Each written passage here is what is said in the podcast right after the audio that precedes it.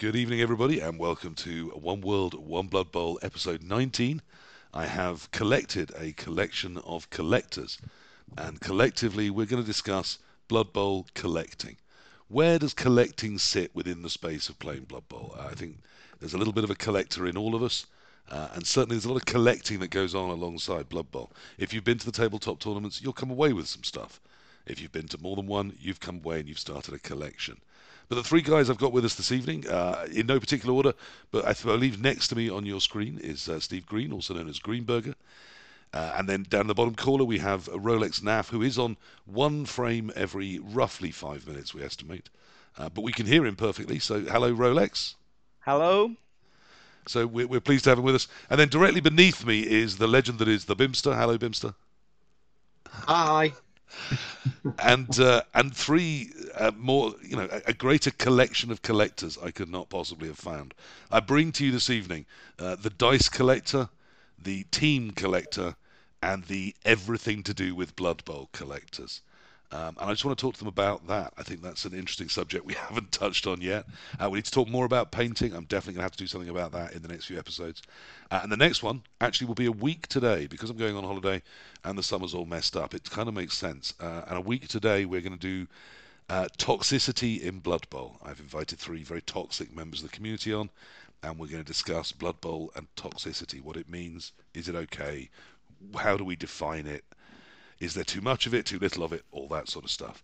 But this one is about the collectors. So uh, this one's also going to be very, very visual. So for those of you on Spotify, I'm going to try really hard to describe along what we are, uh, what we're having a look at. Uh, as are obviously the people that we've got here to, dis- to, to describe and possibly even defend their collections to some degree.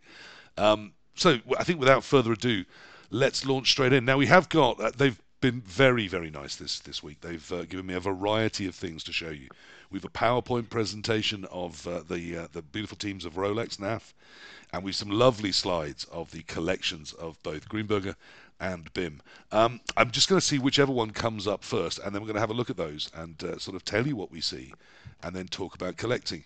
So I think first up is going to be uh, it's going to be you actually, Greenburger. I think.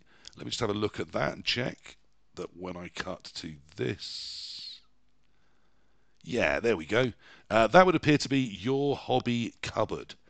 So we're just going to talk about that in a second. Um, you collect Blood Bowl stuff, don't you? Absolutely, yeah. And uh, it's a quite an eclectic mix that cupboard. Um, there, there's some some embarrassing aspects to it. I think you know I've got a, a penchant for things still in their plastic, um, or you know, I trap trap figures figures still in their blisters and and such like, and which is, I think, the biggest. I you know, if I get any kind of feedback and uh, concern from my fellow blood bowlers, it's probably that is, you know, set it free. Why should it sit there in its shrink wrap? Let's see it out. Let's be it used and painted. Um, but I've got this kind of you know an apartment and I have got loose figures and I have got teams and I do I do let some out um, but I trap a lot of them in their boxes and uh, and collect them up, including different versions, old versions of the game. So I, so, I do play. Yeah, starting here right at the very top of the cupboard, we have um, we have Blood Bowl from the very first editions, didn't we? Uh, and the yeah, second yeah. edition and the classic Dungeon Bowl boxes there we can see. That's right. That's right. And some are open, uh, the, some the death zones, and, wow, and yeah, lots of the wrappers still on that. The shrink wrap. There's that. I believe that increases its value in the collecting world. Um, it, it does. There's certainly a cachet for for items which have kind of haven't seen the light of day and are unplayed and untouched. And there's uh, there's all those original teams, of course. Yeah, um, yeah. You see some second edition teams there, some kind of limited edition sort of figures. Now we're not we're not telling people where your house is, are we? So they're they're not going to be able to break in and take this away with them. Absolutely. Well, they, I, I live in the Atlantic on an island, so it's a particular challenge. Probably the, the, the classic red blood bowl boxes there, of course. All Crazy the, island. All the pictures completely unopened, all in their shrink wrap. Absolutely beautiful collection. Uh, and down there, I mean, what have we got here? All sorts of spikes and compilations and star players. Just a few little players down the bottom, and of course some dice cups. No collection complete without a few dice cups. No, um, no It's it's incredible. That's uh, that is your your Blood Bowl collection. That's what you're here to talk about, is it? I, I, I guess no, that's probably part of it. Um, you know, there's certainly you know on top of that sort of. Uh, I have a few dice myself. Um, you know, uh, knocking knocking around my desk here, which I enjoy using. Um, so the next, the next shot I've got lined up is this one. That's of course uh, an entire field of beautiful metal tokens um, from uh, your classic apothecary tokens, refs tokens. We've got uh, some even the new ball tokens. There's been a lot of development in ball tokens, new about five or six years ago. Now we've got the ball rings that also often on the back tell you the throwing range. Careful. Sometimes tell you the uh, the one to eight of you know where the scatter templates are on top of them. Like there we are. You see some with the throwing ranges on the back. Um, just incredible the movement in the sort of quality of products around in the Blood Bowl field. A lot of these, of course, yeah. metal, which is again very new in the last few years for making of your Blood Bowl bits and bobs, isn't it? But an entire yeah, page I mean, there. That's right. I mean, if you if you go to the there at the very bottom, the original ones from from Charlie Alpha himself, he just has incredible products. Mm. You know, and a whole range of them. Um, there we go. And dice cups and various dice and stuff like. Um, so I think he sort of set the particular bar, I think, for for for the uh, for the ball tokens. Yeah. So we've seen quite a lot of your collection, but then I have further evidence. We have, of course, this, which is it seems to be every star player in their original blister pack unopened. Pretty much, yeah. Um, so th- those are the Forge World. That's the Forge World range. Um, Incredible. I have painting friends that would genuinely kill you if they could gain access to four or five of those that they've been searching for forever. These unexplained plastic boxes you sent me pictures of, is this part of the collection too oblique to even get into the collection status? So these, I mean, these are blisters. So they go back from the very first editions all the way up to fifth edition, where we, we waved goodbye to the standard blister. Um, pretty much all of them. There are a couple still I'm out. I'm looking for a couple of Grail items from fifth edition you know the uh, the elusive um, dark elf assassins. Haven't even seen them in a blister pack, but I'm pretty sure they were in one. Um, but bar that, even dice. There's even dice poking out in the, the top left on one of those boxes there. I do need to find a good way of displaying these. Yes, kind of out, yeah. you were described to me as someone that's that's collected everything in Blood Bowl. Is that fair? You just if it if it's no, to do with Blood Bowl, you just I would think everything I can collect up to 2016. So it's more of an antiquarian feel right. to most collection, I think. Um, I haven't kind of delved into everything recently apart from Forge World. Um, I kind of felt at the time it was, you know, it was a limited set, you know, because it was they only produced so much in Games Workshop. I could collect, I, I could feasibly finish a collection. Right but it's and it and I'm close to up to sort of up to fifth edition, pretty close. But uh, that's taken many years, I think. To, and to and that's of everything Games Workshop put out in the space of Blood Bowl. Mm, publications, uh, yeah, dice, um, figures, loose and in boxes. Absolutely, it's a completion thing. It's a completionist thing, yeah. It, it's become a quest, has it, to really to say yeah. one day that's that's first edition done, second edition done, third edition done, you know, put that stamp on it and say, I have all of that. That's right. Yeah. I mean, that's why I think it's something. I think if you're a collector and you uh, you're looking at a particular set, there's something very. Dice are very different. You see, dice are constantly coming out. They're constant flow. But with the Games Workshop kind of figure sets and the product lines, you can almost collect it all if you spend long enough at it. Um, and that Bymster, is this true? You're an ephemeral man living in a stream of ever-changing content. Yeah, absolutely. Couldn't have put it better. Yeah, it is a stream, a stream of little plastic cubes rattling around, All always right. ending up on a one. well, of course they do. Um, keep your madness in its box. We will, we will, we will come back to it. I'm sure. Um, Steve, the two shots that you gave me that I think I'm the most excited about showing people so we've shown them your huge plastic tubs of, of as yet to be displayed collection. Your, your completionist need, those wonderful blisters just covering every single style player, uh, an entire sort of double, four sides of A4 of, of tight little pockets of beautiful little metal tokens. I'm a huge fan of the metal tokens. I went to a, an event just uh, just two weeks ago, the Pearly Kings and Queens, didn't do particularly well. One of my worst events ever. What, one of the things that made it really fun, the giveaway was just four little metal uh, re-roll tokens, but small and beautifully made. Uh, and I think they're my new favourite re-rolls until I get given another set of re-rolls, which I no doubt will be at some event very, very soon. You do just accrue stuff whether you wish to or not. Was that what got you started? Was it just that you found you had some stuff and that that formed the, the need, or did you absolutely set about it and say, no, I, I'm going to go back and get this stuff? Yeah, I, I think it's uh, the latter actually. I mean, I love my dice and I treasure the things that I um, I come across in the, the course of playing. I love going to tournaments. We've got a great scene here in, in Tenerife and in Spain. Um, and those are the things I probably treasure most actually um, that you come across and they're going to have a context and value to them. Um, but no, I think I, even from a young lad, I had collections. It was bookmarks, it was keyrings, um, and I have a lot of other Games Workshop stuff, not just sort of game, you know, a Blood Bowl. So what actually attracted me to Blood Bowl was probably the love of the game and the community more than more than right. anything. Um, I have a whole bunch of Warhammer and 40k and other things like that. But why why Blood Bowl? I think it's just a game a game that captured my imagination. So, so been... Blood Bowl captured you, and you're brought your collecting in with that. That's right. It kind of translated. Um, I tried to get out, and it just dragged me back. In. It dragged you back in. Well, and when you have such beautiful pieces as these last two, which I really, really want to show, so let's just put these up. They are absolutely stunning, um, and I think we'll move from just collections to things that are going to make people uh, awed to see that this is in your collection. And this is the first of those two lovely pictures you sent me. Can you explain to us what we're looking at here? Uh, I mean, Wayne, Wayne England gen- uh, generally as a Games Workshop artist, I've always loved. I love these characters he, he, he, gets into his work, and you see it across lots of different genres in Games Workshop. But this is the fans, so this was in the third edition manual, um, and uh, there's a n- number of these illustrations out there uh, in the ephemeral. This is this is the one I managed to pick up. Um, but it's just great, isn't it? I mean, it, I think third edition for me was my favourite. I think if you looked at Wayne England and Pete Knifton's artwork, it had a certain comic value to it.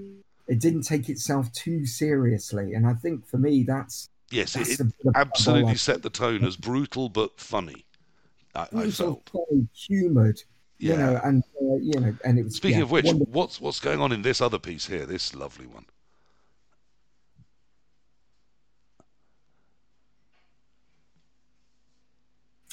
Well, I mean, this one's more recent, but um, by uh, by an artist that Carl Critchlow, who's an, a lo- an old school artist who created a lot of great work back in the day, what I call the golden age, you know, of Warhammer and such like. But this is one he did quite recently, and it was in Spike. Uh, and then when the the the new edition rulebook turned up, and there it was in there. It had been coloured in though, uh, which wasn't his original sort of piece. That would have been more like the comic artwork and such like. But uh, yeah, it's it's hard to find artwork actually, and it's hard to find original artwork, particularly older stuff. Hmm. You know, a lot of that actually, from what I understand, was thrown in a big skip at a certain point. Yes, you can you can imagine that someone thought, yeah, we've we've we've done this. We don't need this anymore. That's right. Well, they had a room, uh, which was part of the of the studio, and in there they had a bunch of drawers which held the artwork. And there was an apoc- apocryphal day relayed to me by one of the Games Workshop staffers when someone came literally with bin bags and cleared a whole bunch of it out. And uh, we think that's where most of Pete Knifton's work no. ended up. Yeah, I mean, I've so... met Pete Knifton, lovely, lovely chap, and a fantastic artist still, but yeah, absolutely. That iconic stuff he did back in the early editions was just to me that was Blood Bowl. That was the iconography of Blood Bowl. Yeah, absolutely. You, you, would, hope nowadays that, that these media savvy companies would have an archivist specifically going around saying, "Oh, we need to keep this and this and this." I suspect oh, that they do now. They do actually now. So they have an individual solely at Games Workshop for archiving their intellectual property, um, and it's a team. You know, it's an individual manages it, run, runs it, and it's terabits of artwork terabytes of artwork now. There's, yeah. there's, there's a part of me thinking that's a wonderful thing for the future. There's a part of me thinking that's a terrifying thing about intellectual property and the right yeah. to to own things. Uh, but uh, yeah, uh, we'll we'll never live in the world where someone finds a copy of the Beatles handwritten, you know, in, in their grandmother's loft again. That I think those days are gone. Um, yeah, I and, and perhaps you know the, the game came at the point where we were surfing over those edges. So yeah. I mean, it's a beautiful collection. You've got some absolutely beautiful things. Um, yeah, why? Where does that intersect with you playing Blood Bowl? You said that you've got an active scene in, in Tenerife, which is where you live. Hence, you're not just wearing a false tan or, or, getting the heat wave ahead of the rest of us. You're genuinely brown, aren't you? Um, yeah, no, it's hot here. Nothing, most of the year. nothing uh, you've shown us in this beautiful historic collection is usable in modern Blood Bowl, is it? I mean, can you play any of those teams still? Do you bring them to the tabletop? Yeah, I, I tend to use third edition teams for my the teams that I play. Yeah, okay. absolutely. Yeah, yeah, and most of them fit in quite nicely. Um, but yeah, no, I mean, there's a wonderful scene here. I mean, we have leagues. I have face to face leagues. Um, I fumble and I play regularly across uh, across various leagues and such like. I intend to travel more.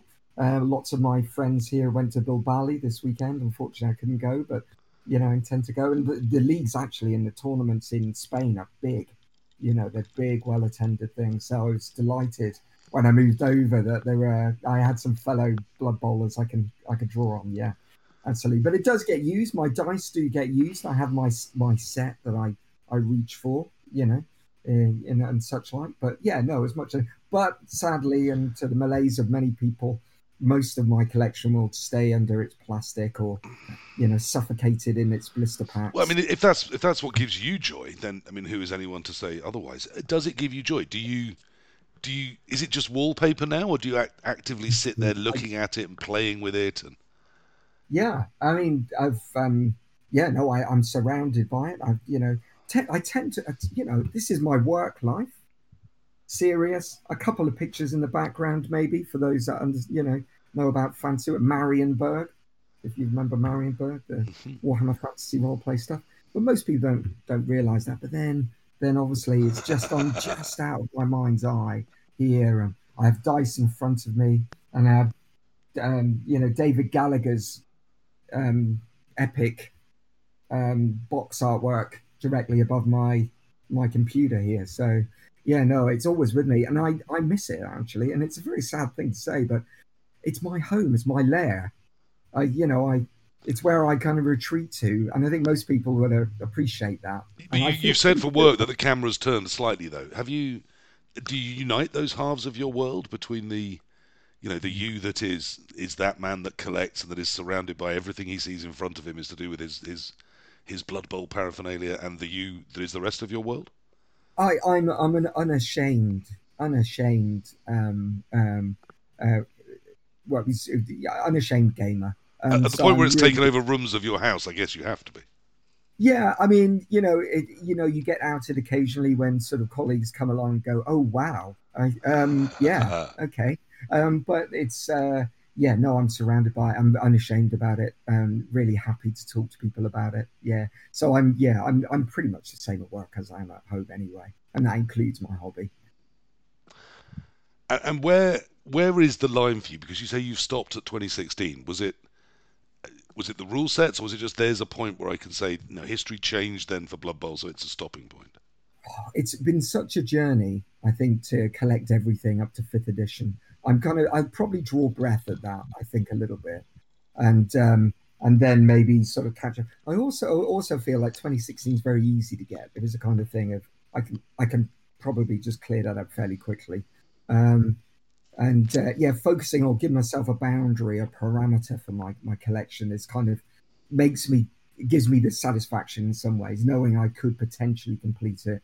And there are just a few items that I'm looking for and need. Um, anything, anything you want to put a shout out for? See if it's out there in the community. Well, I mean, I, I mean, anyone who's buying loose figures. So the one loose figure I'm missing is one that's probably missing for most people's collection. Is the the the Dark Elf referee, which is a bit of a limited edition Games Workshop um, figure. So I'm missing that one. In boxes, probably only just a handful. You know, the um, Dark Elf Assassins that were a late addition to fifth edition okay. and uh, Skitter Scab. And that's pretty much it. Maybe the fifth edition Zug, which looked a little different. They had a number of them, uh, which have an, a white. See, this is the other thing. I've ended up collecting different card backs. So I probably have about. that's a true completionist, isn't it? Yeah, I mean, I'm not talking just the blue and red card backs. I've got the American So- ones. I've sorry. got- You Yeah. said uh, that you miss uh, the fifth edition special tag, the one with the helmet.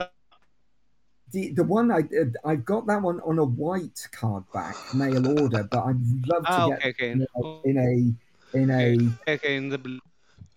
the blue and the red. Yeah, yeah. So No, if anyone's got those, that would be that would be my great. I have a one. I have a spare one, but uh, but it's not in a box. Ah, okay.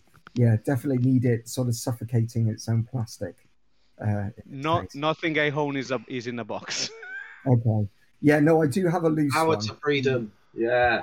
So- Absolutely. So I mean, look, I, I, as I've said, I, I go to tabletop tournaments. I, I get given stuff. At the latest NAFC, I was given a lovely Charlie Victor thing, um, which does absolutely nothing. It's here in my stuff drawer. It's I think it's the, now the ultimate in terms of where Blood Bowl is at. So it's metal. It's stunningly well engineered. Uh, it looks like Oh, I mean, it's a beautiful, beautiful, solid metal thing by, I believe, either Black Hawk Down or Charlie Victor products, who are both making some absolutely stunning stuff. My favorite. But it has absolutely no use. It is entirely impractical. It, it does nothing. If Um, you But there it is in my Blood Bowl stuff drawer. an ninja, could kill someone. I mean, I've got some other if you beautiful, it's were a shuriken. beautiful things. Yeah. If you were a ninja, you could kill someone with that. So I think all of us end up with at least a drawer full of stuff. Where that crosses into collection, I don't know. Um, I mean, I've It's a- I've always said to me that they're, they're pieces in a game. I mean, I'm, I'm almost the, the the feral opposite of you, and yet here I am with a collection of, of nice stuff.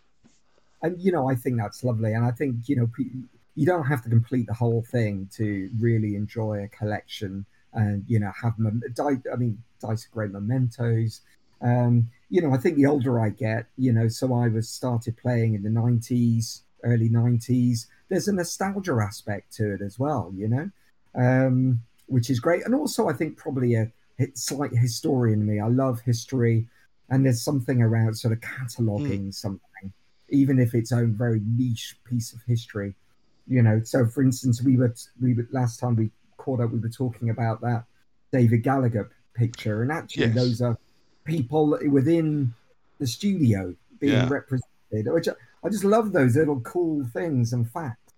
And the other thing I think which which comes alongside that is I've been able to speak to a lot of the original artists and producers and hear their stories and see the the love they had for the game because they worked on many games, Yeah. but they all loved Blood Bowl. Yes, it's interesting. I mean, Pete Knifton says the same. There's something about this game that almost Yeah. everyone associated with it. I mean, the player base. I mean, we know that's that's true. Look how insane we've been. But That's the right. creators as well have all seemed. It's got their their teeth into everybody. Everyone's got a certain soft spot spot for Blood Bowl. That's Um, right. And talking to other tabletop gamers, even those that haven't played it, everyone's heard of Blood Bowl. It's got Yeah. a semi-mythical status as this game that couldn't get killed, and the beer and skittle game taken seriously, and it, it just it has this slightly odd place in the world of tabletop gamers, even doesn't it? Yeah, it does. I think that's right. I mean, the original, you know, third edition art um, sculptor Gary Morley. Um, uh, you know, yeah, I've spoken to him an awful lot. You know, more recently, I was, I was able to buy some of his original green stuff figures, and uh, which I really treasure, and probably run into a burning building to to retrieve. Um, and you know, some of the stories he had, of course, they had their own league, so they were playing it, they were developing it, they were loving it themselves. He happened to win his league, and he actually being a sculptor, he made his own trophy, which I- which I saw with his his particular star player on. Now, I want to talk Uh, about this and this and playing leagues some more, but I want to get the other two guys' story in first, and then I want all of us to talk about how collecting feeds into Blood Bowl and, and bring all of that together. But I think you know it- it's great to have all the voices for that. I guess my final question to you, and then I want to move, move on to Rolex. I think it's natural talk as we're talking about art and history and sculpting to his uh, his interesting collection. My final question is: Has it has it cost you anything? I mean, are you do you have a significant other? Do they put up with this? Do your do your children respect and love you? Are you Yeah, not having children has helped. So this has become my kind of like my adopted child. in So instead of respect. cats, it's it's Blood Bowl stuff, yeah, of cats, yeah, I 82 more to 2016 inclusive. That's right, and you know, um, moving to the island and you know, quietening down a little bit just gave me a little bit more time to feed it. Um, you know, it, it it's it's an expensive thing to to dig into the archives and collect try to collect everything. It is expensive, but it doesn't have to be to to build a, a little collection. But you know, buying in blisters and all of that stuff is it can be pricey, but it's um yeah. So o- overall, I dread to think. Um, advice is you know find find and my best friend is this find someone in your will you can to appreciates what you've really spent on it Well, as I- opposed to what you maybe said you spent on I, it. I think my Yeah. yes, my goal for you, Steve, is is I will we will try and make Blood Bowl popular enough that you can open a small museum to Blood Bowl on the That island of Tenerife, uh, Yeah, and holidaymakers can spend just a few hours in their two weeks just popping in Yeah. to learn more about the history of Blood Bowl. Mm. Um, well, I mean, I'd- I am. I'd come, actually but yeah, I imagine I the am- target market's quite small right now. It, is a bit niche, but you know, I am talking to uh, a fellow gamer who's moving to the island about opening a game center actually. Um, so this might happen. Hey, look, just a big old room with the history of Blood Bowl, and I'll, I will I will take a family holiday there just to pay you ten pounds to walk into I that room. I'll hold you to that, and you can come free of charge. Um, I'd, I'd have to pay, so you've had at least one person that year that did. Why? Thank you. Um, no, I said I'd move on, so I'm afraid we need to. We will come back. Obviously, feel free to join in as we are talking to the lovely Rolex Naf and his occasionally moving image. Hello. Hey, Rolex, how are Just, you? ju- oh, quite fine. Just uh, a, a thing to be precise. uh, I'm Rolex now, just because Rolex was already on Twitch was not available. Okay, but you are Rolex. I mean, that is how we should we should know Well, you. yeah. So sorry if I've mislabeled you. Uh, well, uh, is, is problem at all. I I, came uh, in the game just playing.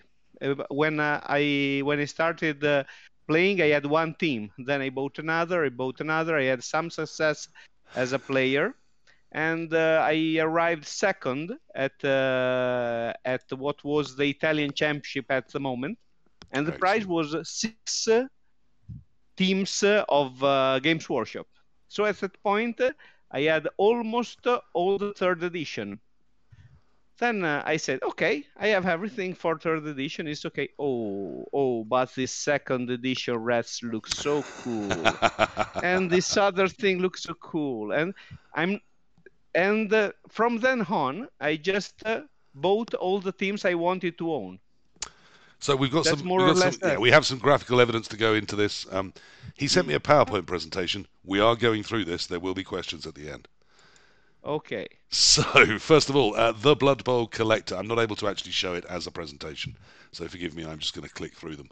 Uh, so how his first team began in 2009. You were invited to play in the TTP Association Summer League. Having no idea about the rules or the teams, you rolled some dice and you were given Ogres. I mean, wow! It's it's incredible you're still playing any kind of Blood Bowl at all, isn't it? I I I ended in the semi-final. I lost in the final against Undead. And just how terrible was everyone else at Blood Bowl? Sorry, I Well, sh- pretty bad, pretty bad. But we were like local players. Play uh, people Sure. was uh, playing. Uh, as they there there was no not knowledge of the deep end of the game, but uh, I catched up quite fast. no, and, I'm look, I'm uh, joking. I get enough trouble for this podcast being just about elite play. It isn't. It's about all levels of Blood Bowl. And in a in a local league, what's wonderful is you can be a great player, but you get two games of tough dice, and you're not getting the playoffs that season, and someone else is. Yes. So there's. And, uh, I'm totally joking. I don't want to be thought toxic. That's next week. Well, but I started like that with ogres, and now if you look for And me, there I it am is. on. Uh, So the ogres I am on number Onan. 14. Um, so your your first uh, your first ogre team was named after Onanism. I think that's uh, very fine. Yes. And you, Don't you don't want to know? you built and made them yourself. yeah, yeah. With uh, I, I had some ogres around, uh, some plastic ogres, and so I just uh, I just uh, fit them for Blood Bowl. I still own them. Beautiful. And then you went on to make their fans. Yeah. Uh, I am I'm a bit back on the presentation. What what are you showing now? I'm showing the next page, which is the kit bashing frenzy and the Yeah. psycho fans, which earned you your first best team prize. Was that for Yeah. painting and the kit bashing, or was that for play? Uh, painting and team. It is like uh, no, no. It was the, for painting and kit bashing. They are all kit bashed from uh, plastic, uh, from GW Plastic. The Minotaur is from Impact. So from the very start, you were already someone that knew how to paint and how to kit bash. Yeah. But then you Uh, were coming into Blood Bowl. Yes, I, I, I did I did already paint. I did already kit bash. I was a player of uh, fantasy battles, but then I came back. I came into Blood Bowl because uh, in my league, uh, in my uh, city, Blood Bowl was a summer game. In summer, people played Blood Bowl. Right. So to, in the winter, hide in the dark, play 17 hours worth of, of tabletop fantasy battle. Yeah, In the summer, sit outside, have a nice cooling mojito, roll some dice, Yeah. and play 45 minutes worth of Blood Bowl. Yes, I exactly. love that. That's Makes- just great. Makes As perfect someone- sense to me, and I'm definitely not stereotyping there at all, am I? Yeah, yeah. Uh, maybe not mojitos. Maybe just uh, something more Italian. Um, okay, and so look back to the lovely images because, as I said, we We have a must go. PowerPoint. We are going through it. So we had these lovely kit bashed orcs. Are they orcs or are they? But there's also sort of a chaos dwarf looking thing in there. So what what was this? The first kit bashed wait. team. Wait a moment. uh, I, I'm waiting for the image to come out. It's because, the same. uh, it's the same one. Okay. Uh, Right after the ogres. right after the ogre. Oh, that, that's uh, no, that's that's uh, a Chaos Dwarf team. It is a Chaos dwarf team. Yeah. That's a bull set, Yes, these are bull centaurs. They're absolutely beautiful. And uh, the and the hobgoblins are uh, the the plastic orcs from uh, Right. the the box with That's the what confused hats. me. I see. So you, you put the uh, the goblins on. Ah, you put the orcs on and you gave them the goblin, the traditional Mongolian Yes. goblin hats. I'm a fan, though. Of course, hobgoblins should have orange skin. We all know that. So then you decided you'd go for all 24, and as you said, you won a fair chunk of them already. And then, of course, Yeah. So you got all 24. So there you are. Yes, You've I- got every got- team. How I got- beautiful. I got all. I got every team in about uh, six months from uh, when I began playing. Wow. Wow. Okay, so that's that. That's not not all painted. Disclaimer: not all painted right. in uh, six months. Did did you at that point think this is a problem? No, No. You thought I'm just going to get those teams. I'll have one of every team, and that'll be everything I need. That's when great. when I arrived at that point, I had been insane for a long, long time already. okay. um, because then you decided why not have everything Games Workshop have ever released, which seems the logical next step, doesn't it?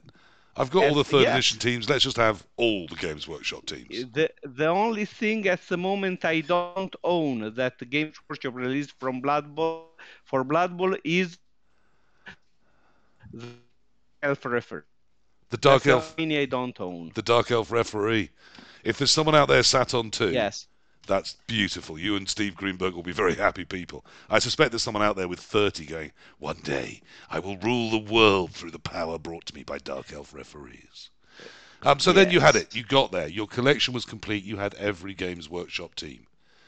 All of them. Yeah. All the beautiful looking teams, all in lovely colours, all painted, ready to use. Um, but what's this? There's so many. There's lots of third party teams. You didn't think, oh, I'll collect all the third party teams, did you. Rolex? No, I I I, I did not uh, all the ones I did want. I, there are a lot of third party teams I don't. Okay, we're just getting we're getting a lot of interference on the mic at the moment. I did like. You you you can hear me? Can you hear me? We can, yes. Okay. I just bought the third party teams uh, I I liked and I thought they were cool or I could have for a good price. Okay, so because I mean there are a gazillion of them out there, you you can't possibly be aiming at every single one. Um, No, But- but, for example, uh, for uh, there was a Kickstarter that Impact did uh, some years back, in which in one Kickstarter I bought twin 26 teams at the same time. Isn't But that it was isn't a- that the sort of award level they usually leave for shops, not Yes, not but it was- individuals? It was 25 e- 25 dollars each. Why not? But but when you know you're you're buying at the level of a shop, and they say so so which retail outfit should we send this to? And you say no, it's it's just me. It's just me. It's just me. I had problems sometimes uh, with customs. They say, "Oh, you're selling stuff." No, I'm not selling stuff. That's for me. Okay, I'm not selling. so um, I mean, and on and on and on. What's your feeling on the new resin teams? Are you a fan of uh, of resin? Are you a fan of, of metal? And how do you It feel about the oh the the It- whippersnapper that is the 3D printed team? It depends. Uh, the the the pro. I I love a lot uh, old metal teams for the metal feeding. But uh, for example, I hate metal teams that are very fiddly, very hard to put together, and uh, tend to break and uh, don't stay together. Uh, I like uh, resin is uh, fine. It depends on the resin. Is uh, resin is a very wide. Um, uh, a, very, a very wide term. There are things that are not worth owning because they smell badly, and the things that are uh, amazing. It dep- It all depends on the resin. Okay. Um, and, and is painting very much part of it? I mean, how how many of your teams? Because we've just shown. I'm just going to flash it up again. I don't know if you've seen this. The terrifying image of your cupboards. Yeah, you're showing the cupboards. Yeah. I Yeah, mean, that that's is, four that is uh, adult height cupboards entirely Yeah, full of figures. is uh, a little more than two meters tall cupboards. It is uh, the one with painted teams is not 100. The others are uh, full now. I need another cupboard. yes, that's that's definitely the problem here. The problem here is the lack of cupboards. Not enough cupboards. Not these are enough from cupboards. from I- these are from uh, quite cheap. I can uh, recommend these. These are from IKEA. Very Okay. good uh, product. Great, great cupboarding. Now, there was some ones I asked you to pick out, a few that were special to you. You have currently, the last I heard was 420 different teams. Is that still roughly the number? Uh, the the the correct number should be uh, 414. 414 teams. Yes. Wow, Respect. that's that's that's a the lot of teams. At the moment, There are a f- there are a few on the way from Kickstarter. I was going to say, if I if I speak to you in a in a week, is it going to change, or is it in a month? It will definitely change. Probably, won't? Yeah. probably. But uh, re- remember, I count a team. The, a, a team goes in the total after it is it has been glued to the bases at least. So you have some just Put sat in boxes. glued to the bases. So yeah, they have to No. be put together and, and I- glued to the base, and Yes. then it counts. Okay. I have double teams. I have teams in boxes. They do not make the total Right. because they it's earn It's 418 unique, five when it's together. unique, glued together on display, maybe unpainted Yes. teams. 418. Yes, it, it it- it must be unique. It must be glued together and uh, ready to display. For example, in, uh, in in the the way I count teams, green burgers would have very few, because teaming boxes don't count for me. Right. Well, I'll, I'll let you two fight about that in a second. So I've asked you to pick some highlights out. We've already seen the oldest team. That was those ogres. You've still got those. Um, you must be very proud. Yes, I them. still got those. The, the seed of this disease. Yes, I'm. Mm, I'm. Uh, yes, uh, they are a bit embarrassing to show because now I'm a much better painter. No, no, they're, they're history. And the, your But newest team at the time, I realise we've updated since then, but my most recent team, I'm looking, I'm guessing from the beer pigs at the front, that's a Norse, a Norse Kickstarter or someone's they- new Norse team. No, no, no, no. That's a, that's a GW Norse. Oh, it's the At GWs. moment when I made Ah. yes, GW Norse. Yes. And then next up, the most expensive team, Games Day. Yes. So w- that doesn't look particularly Day. special to me. It just looks like a team of plastic miniatures. Uh, the games. Uh, no, that's uh, that's uh, the games. Uh, were a special team that were made and sold just on that games day. There are f- 100, 200 copies around. They sell for, uh, they are all metal and they sell for crazy prices 400 uh, pounds each. Wow.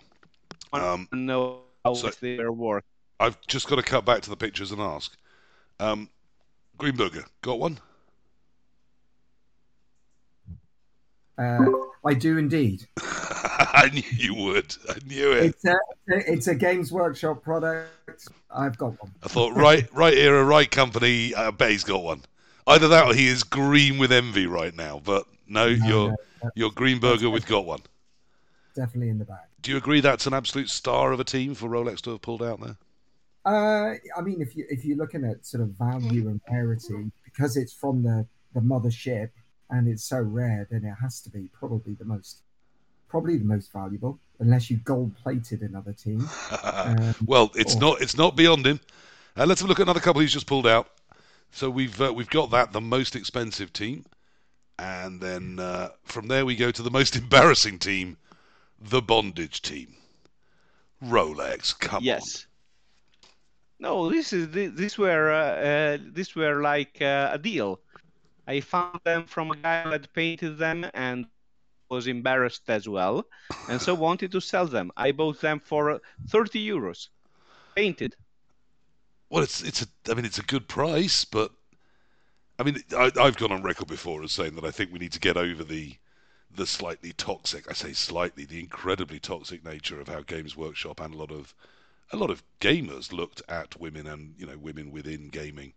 Um, and the old Amazon teams of the past, and I think the new Amazon team uh, shows a great deal of promise to not be you know, yes, huge breasts and thighs. I, um, are you really embarrassed I, about it, or is it just because I said what's your most embarrassing team and you thought I'll show him that one?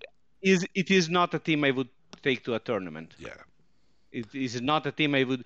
I, Sly is fine to be in the shelves. It's fine to have it, but uh, I would not go to a tournament when I may uh, have to play against a child uh, with this.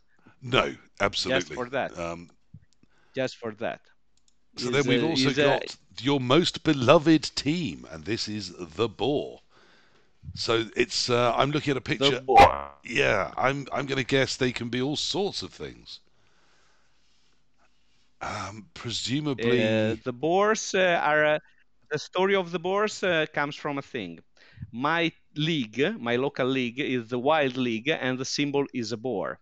Ah. And the, there is a guy named Boar and uh, uh, going a boar fair with boar. So it is uh, it is uh, just uh, a celebration of my league, of my team of players, uh, of the of my friends, and so I made I put I put together all the boar the miniatures and I put it together so I could play with like with various races. Yes, I think I can see how you could get goblins out of those, or um, certainly I'd have thought black orcs. Um, yeah. Uh, ogres. Ogres, yes, but a, a beautiful backstory behind them as well. Next up, we have the best Games Workshop team ever. Um, controversially, uh, I think some people might disagree with this, but it's your statement, it's your PowerPoint. I'm just uh, the man showing it and describing it to everyone. And you've gone for the best Games Workshop team ever to be the second edition Skaven. Um, now, Skaven. what did you love I about this team? Them. They, they are, I, they, this team are the reason because I did not stop at third edition, and I started to buy second edition as well.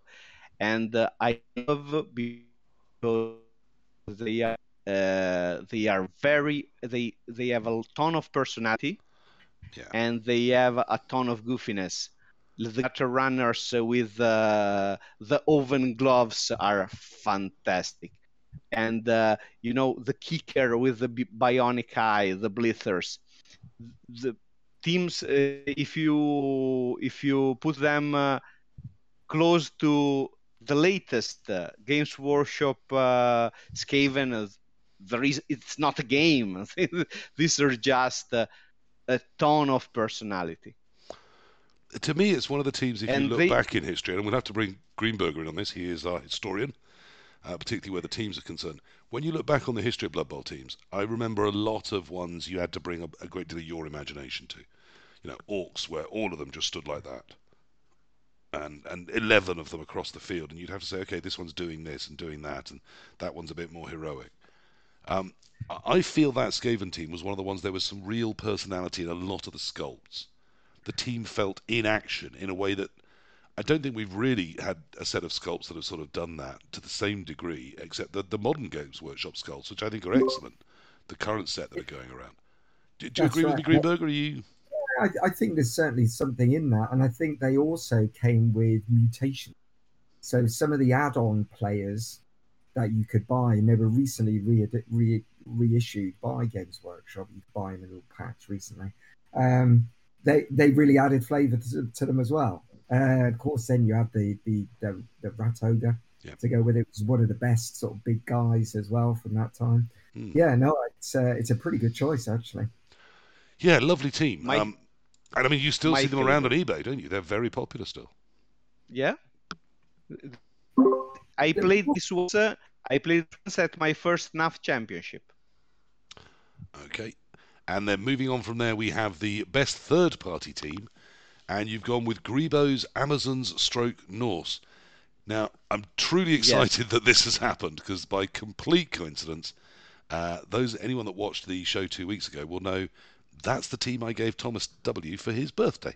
So I've given him the best third party team that's out there. You think? Why so? There are two. There are two things that make them totally amazing. First, they are uh, they they are not sexualized. They look like athletes. They like fighting, but uh, and the most amazing thing is body types. Each and every one of these uh, uh players is different. Uh, it is. 90% of the time, you, when you look at a team, all the players of the same role are the same height, the same width of uh, shoulders, the same uh, body type. Here there is uh, the chubby, the chubby ones, uh, the the small one, the one, the one uh, more busty, the one with bigger hips, and everyone looks like it was taken from a li- real live person. This is the way a team with female models should be done. This is my favorite third party team at all, and one of the best produced third party team I, I ever seen. Fantastic. I mean, I, I, as people have heard me say a lot, I feel very similar about the Zenobian Zeniths. Again, yes, they're they're more postmodern um, rather than a traditional fantasy team. But again, you get the variety of body shapes. Uh, you get women that look like they could give you a proper yes. game of Blood Bowl and, and smash your face in. Um, and whilst they're not unattractive deliberately, they're not sexualized in a way that I find you know, indefensible in the modern world. With that incredible big mat, big girl, in, in the kind of aliens yeah. kind of mechanical. Yeah, yeah. I mean, uh, uh, to me, a direct Ripley rip-off, but to be used as an ogre. Yeah, yeah, um, yeah. But you know, should should they gain access to them? Although everyone has access to everything now, so presumably they'll gain access to Morg and Deeproot and I don't know mm. every other star that there is, but um, yeah, no, I, I, I, agree. Um, I did think that was a really really nice team, and it was a you know a joy to give it away. Uh, and it's a, it's a it is great that I think design in terms of how we look at people within Blood Bowl has moved forwards. I have said before, I wonder if in 30 years' this time we're also... going to be looking at drinking and saying the same sort of thing. This is also an example of uh, uh, the Zenobians well are sexualized, but on the other hand, are very deliberately not sexualized. Yeah. While, while these are not a, a statement of not sexualization, are just uh, being uh, like uh, if sexualization did not exist and was not an issue. Now, which is, uh, we... in my opinion, even better. Yeah, absolutely. I, mean, I, I, I, want to live in a world where we accept that people can be attractive and unattractive, and that we can, you know, look at yes. other people and say that's an attractive person, but where we're not objectifying people and presenting yes. an unrealistic view of individuals or of one gender or of one subset of humanity. I think that's exactly. Exactly. the way I'd want to put it. But where that line is, I'm not sure we've we've found the swinging point on the pendulum yet. I'm not sure we ever will. But at least we're asking the right questions yes. and moving in the right directions. I think that's that's where I would be. Now, the next one you've got up for us says, What next? Uh, next to one of those beautiful modern tree men that I'm sure we all love. That that uh, that Treeman is just terrorized by the fact I bought a 3D printer. Ah, that's what I'm looking at, is it? It's the 3D printing. Uh, are you going to go into that for yourself? Are you going to make your own teams? Or just from STL Mm, files? No, no. I just uh, I just uh, bought it because I get um, like like with many teams. I got uh, a good deal on it, and I found some uh, teams uh, I I did like on um, on Patreon. Now I have three. Pre- I have printed three teams at the moment. Not many, but uh, I, I, I don't look into printing a lot of teams. Uh, there is a lot of 3D printing teams I don't like, but there are also uh, quite a li- quite a ma- quite uh, a few that I do like. Now, just the last image as I'm showing it, I just want to talk about it. Uh, I've counted, there's 11 teams there that you added Yes, to your just- collection since since we first discussed you doing a PowerPoint Yes, in- presentation of your team. in team. six weeks. In Is- six in weeks, Six weeks. Is is two, are- two a week about standard for you, or Uh, I don't know. Uh, it depends on the month, but uh, anyway, I have more. I get more than one team a week on average. wow? And 200, 418 teams, How- 414. 414 teams. How many of them have you put out onto the tabletop? Uh, I think uh, I have put on the tabletop more than way more than 100. Wow. I uh, uh, to just to just to be uh, just to show uh, I'm not just a collector. Um, during uh, uh, the previous uh, rule set between the CRP, the beginning of the CRP, and Blood Bowl 2020, I am the second player for number of NAF games played in the world after Lycos. And is, So, and is that I- you I traveling all over? play- Yes, I had uh, I had almost 1,000 games uh, in that rule set. Wow. So I have uh, I put a lot of these on the tabletop. And what do you think of the new rule set? Uh, let's let's say it it all depends uh, if you count uh, or if you wait. If you count positive changes and negative changes, there are a lot uh, many more positive changes than negative changes. If you weight them, there are two negative changes that for me are a, a lot of trouble and the reason I'm not playing as much as before. And there are overpowered star players and the multiple reroll per turns, which are the two changes that I really hate. Yeah, multiple rerolls per turn. I mean, I could get used to. I'd rather not, and I, I think it gives such an advantage to players. Frankly, to Yes. players like me, to the more experienced player, the players that knows When- when, that when- leverage is hugely important When, and when to use when it. I started playing in Blood Bowl 2020, I, I win the first three consecutive tournaments. Yeah, I wonder if we'll see a bit more of that, of, the just a bit more predictability in where things finish. In terms of the star access, I mean, I think a lot of tournament organisers are going for just reducing the star access. But as a as a collector, can you understand that, that people want to buy those stars?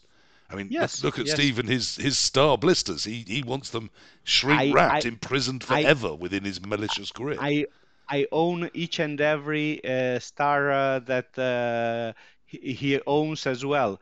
I love the models. I did like to play them in leagues. I don't like them in tournaments. I did not like the old ones that were not overpowered in tournaments. I really don't like in tournaments the new ones. So might I that might that just be up to the tournament organisers then? We can solve it with yes, keeping them. yeah, oh, of course. they can be course. fun and That's- silly, and you can have them in your league playoffs, but we'll keep them out of the tournament scene. Yes, the is, i- i- i- the, It's a bit of a I'm playing I'm playing less uh, simply because as I as I think that every uh, tournament organizer should be free to choose, I'm free not to go to tournaments that allow star players. Now, I do have one more thing to show from you. Um, just as we're talking, I just want to show this. Uh, oh no, it's completely. Ah, that's why it's disappeared. That should bring it up for you. Yes, So what I'm showing you here is the Excel you sent to me. yes, it is. a- It is. a- That is not updated, of course. No, but I, I don't know what the difference is between the ones in the yellow section.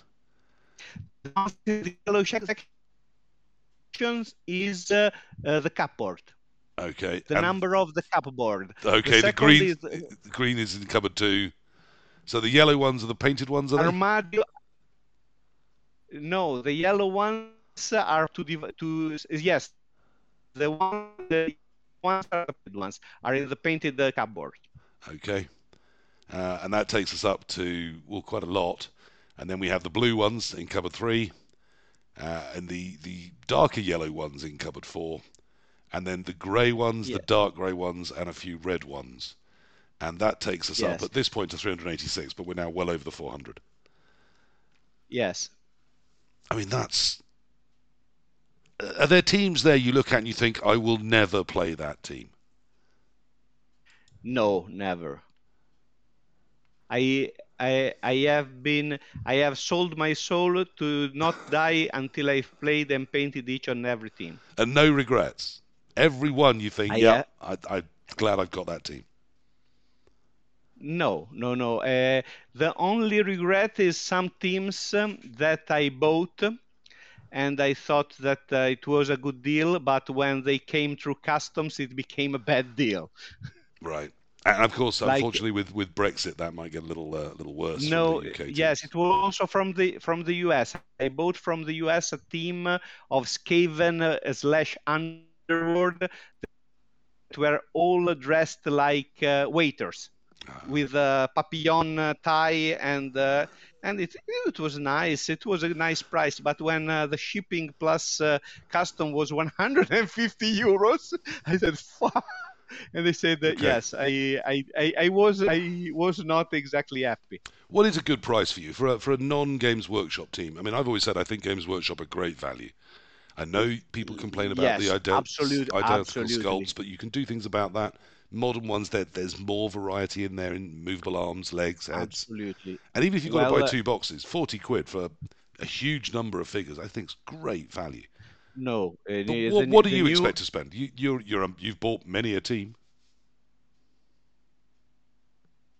Oh, I think we may have lost him and lots of people, or is that me? Europe's gone. That's it. We're out of Europe. Is it? Has, has Boris done this? That's one song. But yeah. Because we I'll have. We've, home. we've lost our two European people both at the we same really time. have. Oh, Bim. Well, look. While we wait for them to come back, let's have a little uh, a look at some of your stuff, and we'll talk about dice. Ooh. Okay. So I've got some dice, and these aren't my dice because my dice are in the thing I take to tournaments, which is behind me. But I've then got this. This is a, a decent sized bag, now entirely uncomfortably full of Yeah, dice. bulging, one might say. Yes, a, a big bulging dice sack I've got here. And every single one in here has been given to me or bought by me. I, I counted, as well as the set of block dice I use, which are, of course, fumble dice. I have eight other sets of block dice. And I have mm-hmm. in the region of 40 sets of D6, all of which are either Hello. NAF dice. Hello, welcome back. Come on, join us in. I'm just chatting with Bim, hoping that uh, that we will rejoin Europe at some point. In many ways. Um, Well, so I counted about 40 D6s, uh, which started for me the first UKTC I went to, my first ever game of, of tabletop. I sat down for my first ever game, and the first thing that happened is someone handed me a set of dice and said, uh, "There you are." And I said, "What's this?" He goes, "Oh, I, we give dice to everyone we play." I thought that's incredibly classy. And of the six games at the UKTC, that happened to me four times. And someone else gave me a dice mat. I wish I had more because now I've decided to go back from a dice tray to a mat, and I don't have a, a good dice mat. But I will find one in time. But yeah, I got four games, three sets of dice, and I got my NAF dice. So I walked away, and I think there was some dice for attending as well. So I walked away with about six sets of dice from my first ever tournament. And Win, so win, whether I wanted win, to win, or win, win. not, I, I was already a collector. Um, but but my little bag of dice, this this is as nothing to you, is it? Well, now, quality is is probably more important than quantity here. Um, you're showing me uh, what I believe to be a load of dice, but I have no proof that any of those Could be a could be a sack of rice, couldn't me it? drool. Um, no, I. It, Look, they sound like dice, and if I can briefly take you with me, I can show you. Look, oh, there we are. lots and lots and lots and lots of dice. Yeah, loads. um, all different colours, all different shapes. Um, why? But I mean, I've got I've got three dice that I love, the fumble dice. I don't really Yeah. want. Which which color ones? Uh, they're black, obviously, with the. Um, Obviously, traditional- they're they're they're in they're in all sorts of colors. yes, I know, and I do have them in another set, another colour. I also have a, a set that are completely unique. Um, Yeah. When the, when there was a set of fumble dice being done, my Chaos Dwarfs, which I often start my Twitch streams with, um, were being painted Uh-huh. for me by S. Pubba, who at the time was doing all the fumble dice. Um, so he did me a set of fumble block dice in the colours of my Chaos Dwarves. Yeah, I think Um, you mentioned that before. so they That's- are- That's, what a lucky boy. Completely unique fumble dice painted by It's S. not, it's Pubba, not who you know, it's how you know them. um, which I imagine you'd quite like to have, but you will never get from me. No. Uh, no, because they obviously belong with that Chaos Dwarf team. Sorry, say again. They obviously belong with that Chaos Dwarf team. They Yeah. are- They are a one-off. that's they are that's completely unique. that's that's that's a big thing for me as well. I, I possibly the well, I, I there was there was definitely a moment when I kind of thought. I did not so much about collecting. I, I saw the collector group on on Facebook, and I was like, "Wow, that's really weird. Why would you want to collect dice from an event that you weren't at? I don't get it. It's like, um, yeah. you know you go you go to an event and or like people if you perhaps drive a caravan or or, or have a walking stick and you go to Skegness and you buy a little shield and you put it that says Skegness and you put it on your caravan and your walking stick and Yes. and then you go to Borth and you do the same. It, it surely it's like that. I have You're friends who are runners, um, and they they choose which wow. event they go to based on what the event is giving away as the prize for running in it. Mm. So they're very prize motivated, very collecting motivated, but Yeah, they wow. would never collect one from a race they hadn't run. That would never occur to them. yeah right yeah right. But yeah, they will that- still that's- they'll still that's- go 300 miles to a race rather than 50 miles to a race Yeah, cool. because of what they will get from it.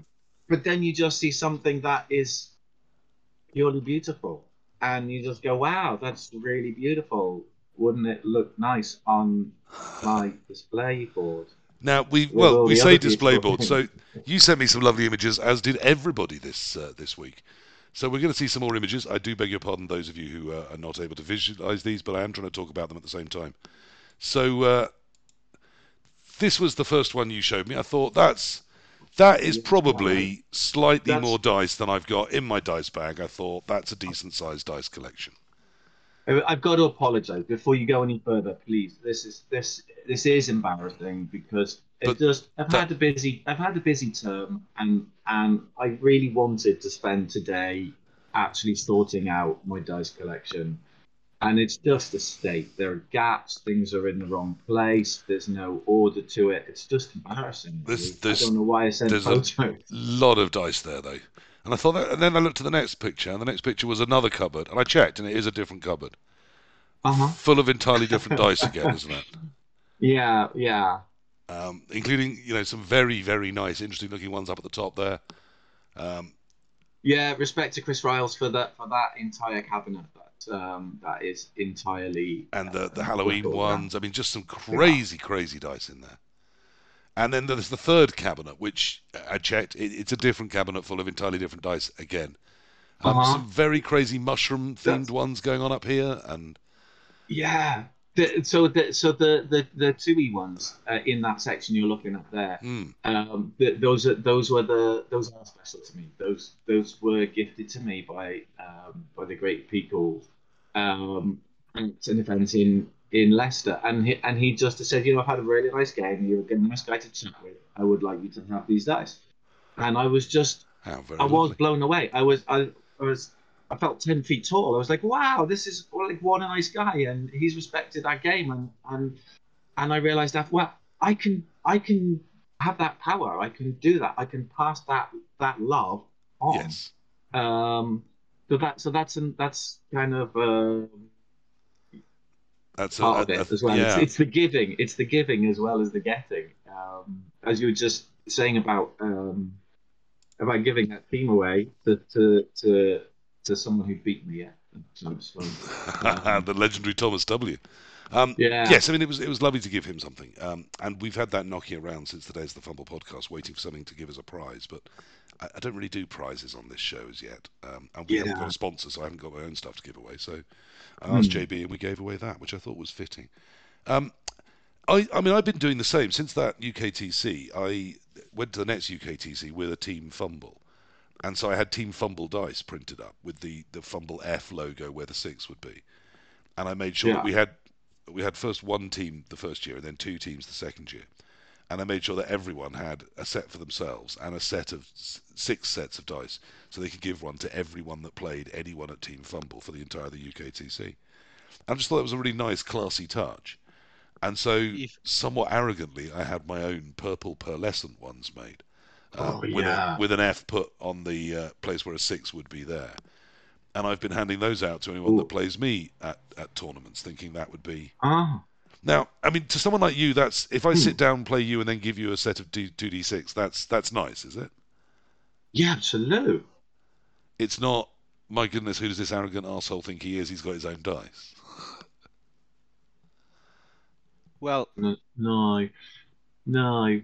I, okay, but I can. I, yeah, I've, I guess I've never really thought of it like that. Um, Good. if It- if I if I can contribute, Yeah, Mm, of please. course you can.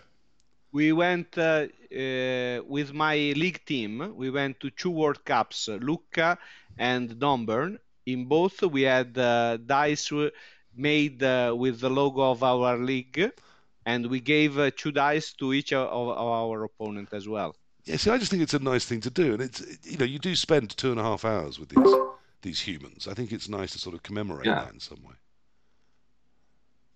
Yeah, absolutely. Um, it- it's yeah, right. Uh, would, it, it, is the line that you're exploring there to do with that they're your dice, or are they your team dice? Yeah, Or- is there so a difference two- between those this represents ones our that- team or represents our league, and these are Yeah. Yes. these represent me? You know, you've played Purple Yeah. Chest. Well done. uh, yeah, no, I don't. I personally, I don't think so. Um, It's reassuring. I, I, I, I know other people who do this. Um, well, one of them is a professional dice manufacturer, uh, designer, uh, maker, whatever. Um, um, and so, and so that's. I think that I think that just heightens the honor of being of being given the the, the dice. To be honest, um, Now, coming back to that, that image we were looking at, there's an interesting section Oh, of yeah. this, which is the NAF dice. Um, how many Oh, wow. NAF how many NAF d6s have you got, and are they are they worth uh, Uh. collecting? Because most of us will start if we ever play tabletop by getting a set of NAF dice. Yeah, too true. And um, and I think I had uh, a, possibly two or three of my sets before I realised some were rarer than others. Uh, What's what's the Yeah, peak of NAF dice rareness? What's the what's the one if someone finds down the back of the drawer they should think, oh, that's thirty quid on eBay. the pink misprint ones. Um, There are unique ones, aren't there, Ben? yeah. The, the, Yeah. Yeah, well, I think Steve's probably more qualified to talk about this than than I. But um, there there there have been times um, when yeah, l- limit it, rarity comes comes with with lower numbers, obviously, and um, then of course if if and if as with so many things, if there's a mistake, ooh, um, they're even rarer. Uh, and they're really hard to get hold of. It, it, and if, it's if it's a thing that people collect, um, yeah. So there was I did when was it, Steve? It was um, there were there were a, a load of NAF gifts that were made, and what was the mistake? It wasn't it wasn't a miscommunication. Someone said white and someone heard and the designer heard pink or anything. It wasn't something like that. I think they were were they testing Well- colors.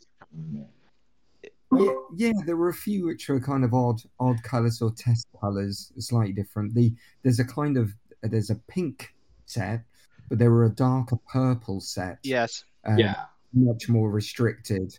And they're they're really hard to find. If- you know, but the they per- they were they were. Am I right? They were they were they were constructed. They were they were they were made They as a test or a printed. No, uh, if if I can explain, uh, I wa- I was for three years uh, uh, responsible for the NAF dice, oh, Oh, wow. I didn't know. and uh, the the the darker pink ones uh, were the test run for the color, and the color was not correct. So the this test run they were reprinted in the correct color, and th- that test run was given just enough stuff because How many? it was Set, around. five sets was it? Seven? No, not ma- not many. Uh, I think uh, less than 40, 50. Less. Okay. okay. I have uh, the pink ones, but not the dark pink ones. Yeah. I have the regular pink Very- ones. Obviously, very few people do. Um, Yes. uh, but uh, I think if personally, um, from for my my collection, uh, you were just looking at it behind me. Also, the uh, once I got all of the others, I was able to like draw a line and said that's fine for me because because uh, because otherwise I'll go mad. Um, Yes, that that might be a possibility. Um, so we've got the NAF dice. We've got these down the left on this one. We had the gazillion different colours of block dice. Um, I mean, I love that. But it, do you have a? Do you use all the different block dice, or is there a set that you tend to gravitate You know, back th- towards? yeah. Well, well, again, uh, so no, there are some dice that I will not ever take out of the. Well, I will take them out of the cabinet, but I won't take them to a tournament in case I lose one of them. To be honest, there are some that that just that just for one reason or another are so valuable to me. Um, then I my yeah, there is a shot coming up that the the the dice that I would take to a tournament or even a league match will be, as you've alluded to, that they will be personal to that team. Usually the same color of the team that I'm fielding. So I'm currently been playing. So there's your dice Uh, box. That's the uh, the green and uh, the tokens you're using at the moment, isn't it? I mean, it'll Yeah, take a that- couple of seconds that's, to flash it. That's the bad boys. Yeah, yeah, yeah. So uh, green and white because the team is green and white. So my team sheet is green, um, and uh, I wear green and white pants. And no, um, but, and you select uh, you select a set of dice for that team and for that tournament. yeah, And that, yeah, and and for for me to help me pick the right dice, not roll the wrong dice. I, all the block dice here are the white, and try to get pearly white. Right. and all the and all the d6s are green, so that you just look down and I need a d6. I, that's easy to work out rather than I because see. that's something I really dislike about the Games Workshop set is the logos are on the d6s are so similar in design on many of the sets to the to the to the block dice. You how many times we've all done it? Yeah, how many times you pick it, you roll it? Oh, it's the wrong dice. Hold on, let me find the right one. Oh, it's gone under my chair. I don't know where it is. Whatever. Um, so I won't take any of the Games Workshop ones either. Um, I don't particularly find them very clear or easy to use. Yes, I mean, I, I think what I love about the fumble dice is just how visually clear they are. You can tell across a room Yeah. what those symbols are, and depending on how much blue or white or yellow is showing, you know exactly what it's telling you. It's and all the Games Workshop Yeah, I- always being that single Mm. color etched onto a, a single gem Mhm. dice. I just I find it really tough to read. Tough to read. It's unimaginative. It's there's no creativity. There Now, there, there's an interesting word. So here we are talking about the usability of dice, and as someone that, that sees myself as someone that primarily plays the game, that's what I'm interested. in. I mean, I mean, I do like nice things, but really, I'm into usability, utility. Mm. Where does that line go for you, though, Ben? Because you like a pretty dice, don't you? You like pretty dice. I um I've I've only ever won one uh, tournament, and I spent the first two games of that tournament thinking that uh, Defender Stumbles was a push on the dice that I was using because it was the first time I'd ever used them. Um, so you know the door. Do, do you think that helped or hindered? Um, Uh, yeah, yeah, no. Well, it hindered me. I was just pushing, pushing these poor goblins around. Um, uh, yeah. So, but um, and there's I just signed up for a tournament. Um, which is not in Wolverhampton. It's going to be in Telford, uh, and the the TO has said if your dice are not clear, you cannot use them. That not not really the words, but if if your opponent complains about them being hard to understand, then you must use Games Workshop or a NAF dice. Um, so Can I, I complain about Games Workshop and NAF dice being hard to understand? it, well, exactly. They are And, the um, hardest. They are the so- worst. Yeah, well, some yeah. That, that's, I sent them the photos of the worst one and said, okay, if if my opponent doesn't want me to use these dice, I'll use these even these almost illegible ones, the the silver NAF ones. You can't tell what what what you've rolled. Um, yeah, yeah, yeah, yeah. So um, I do get it. It can be really frustrating, and you don't want to. You know, when you've got brain ache in the third game, and someone starts Yeah. well, uh, someone starts rolling dice and you, you have no idea what the dice is for, what the result of the dice is. You don't even know which guy is blocking because you're just vaguing out. I understand it's a pain in the and neck. And then they but, point to something um, that looks like three sticks trying to form a wigwam, and say, "Oh, that's a pal," and you're Yeah, like, exactly. "Is it?" Y- Yeah, yeah, yeah, yeah. yeah. Yes, because this guy. man, this one with a, a man with a knife between his teeth, that would have been a push. Uh, okay. I- In in Italy, I have played several times a tournament known as the 24 hours, 11 Ooh, straight yeah. games. At game 11 is very important. Your dice are easy to read. yes, I Yeah. bet. Fair when when, pe- when people start blocking their own players, it's important that you can read the dice. Oh, yeah, we we have we have got copycat. That's oh, that's a while away. Yes, and there's I've not a done that yet. block around the clock. I think there's two in the UK that do the same clock. thing. Yeah, Yeah, cool. one in the north, one in the south. So Ben, where, where's the where's the line to you? Would you rather use a dice because to you that feels like the right dice for this team, or is clarity more important than that? Is it if it's the right dice, would you Oh, no. cope with it being a little? Uh, no. Um, what's important? Um, aesthetic beauty, uh, comedy, um, and then kind of clarity, and finally functionality. So you don't care at all if they're true dice or not.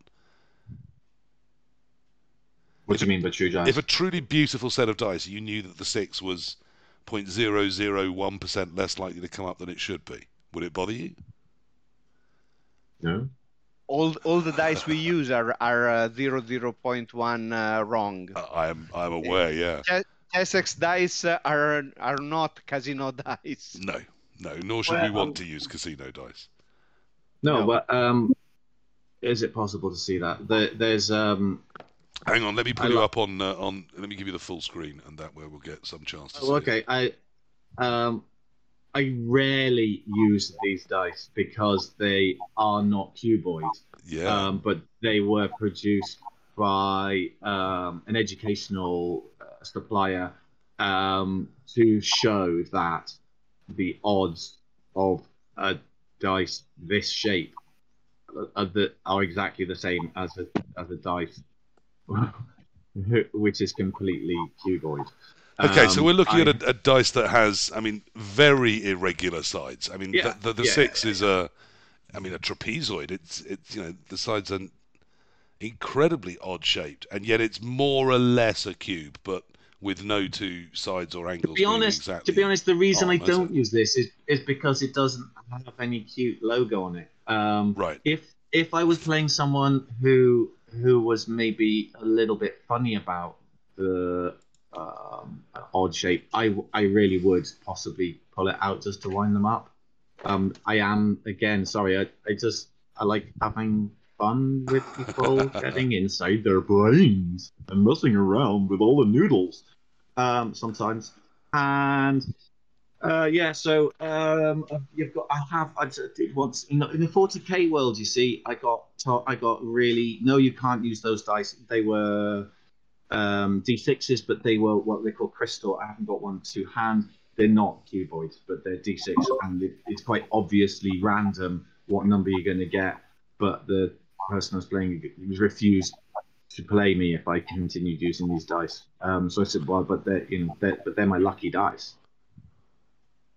And do- I mean, do you ever get that in Blood Bowl? Do people look at your extraordinary dice choices and say, "Come on, just roll something I can understand"?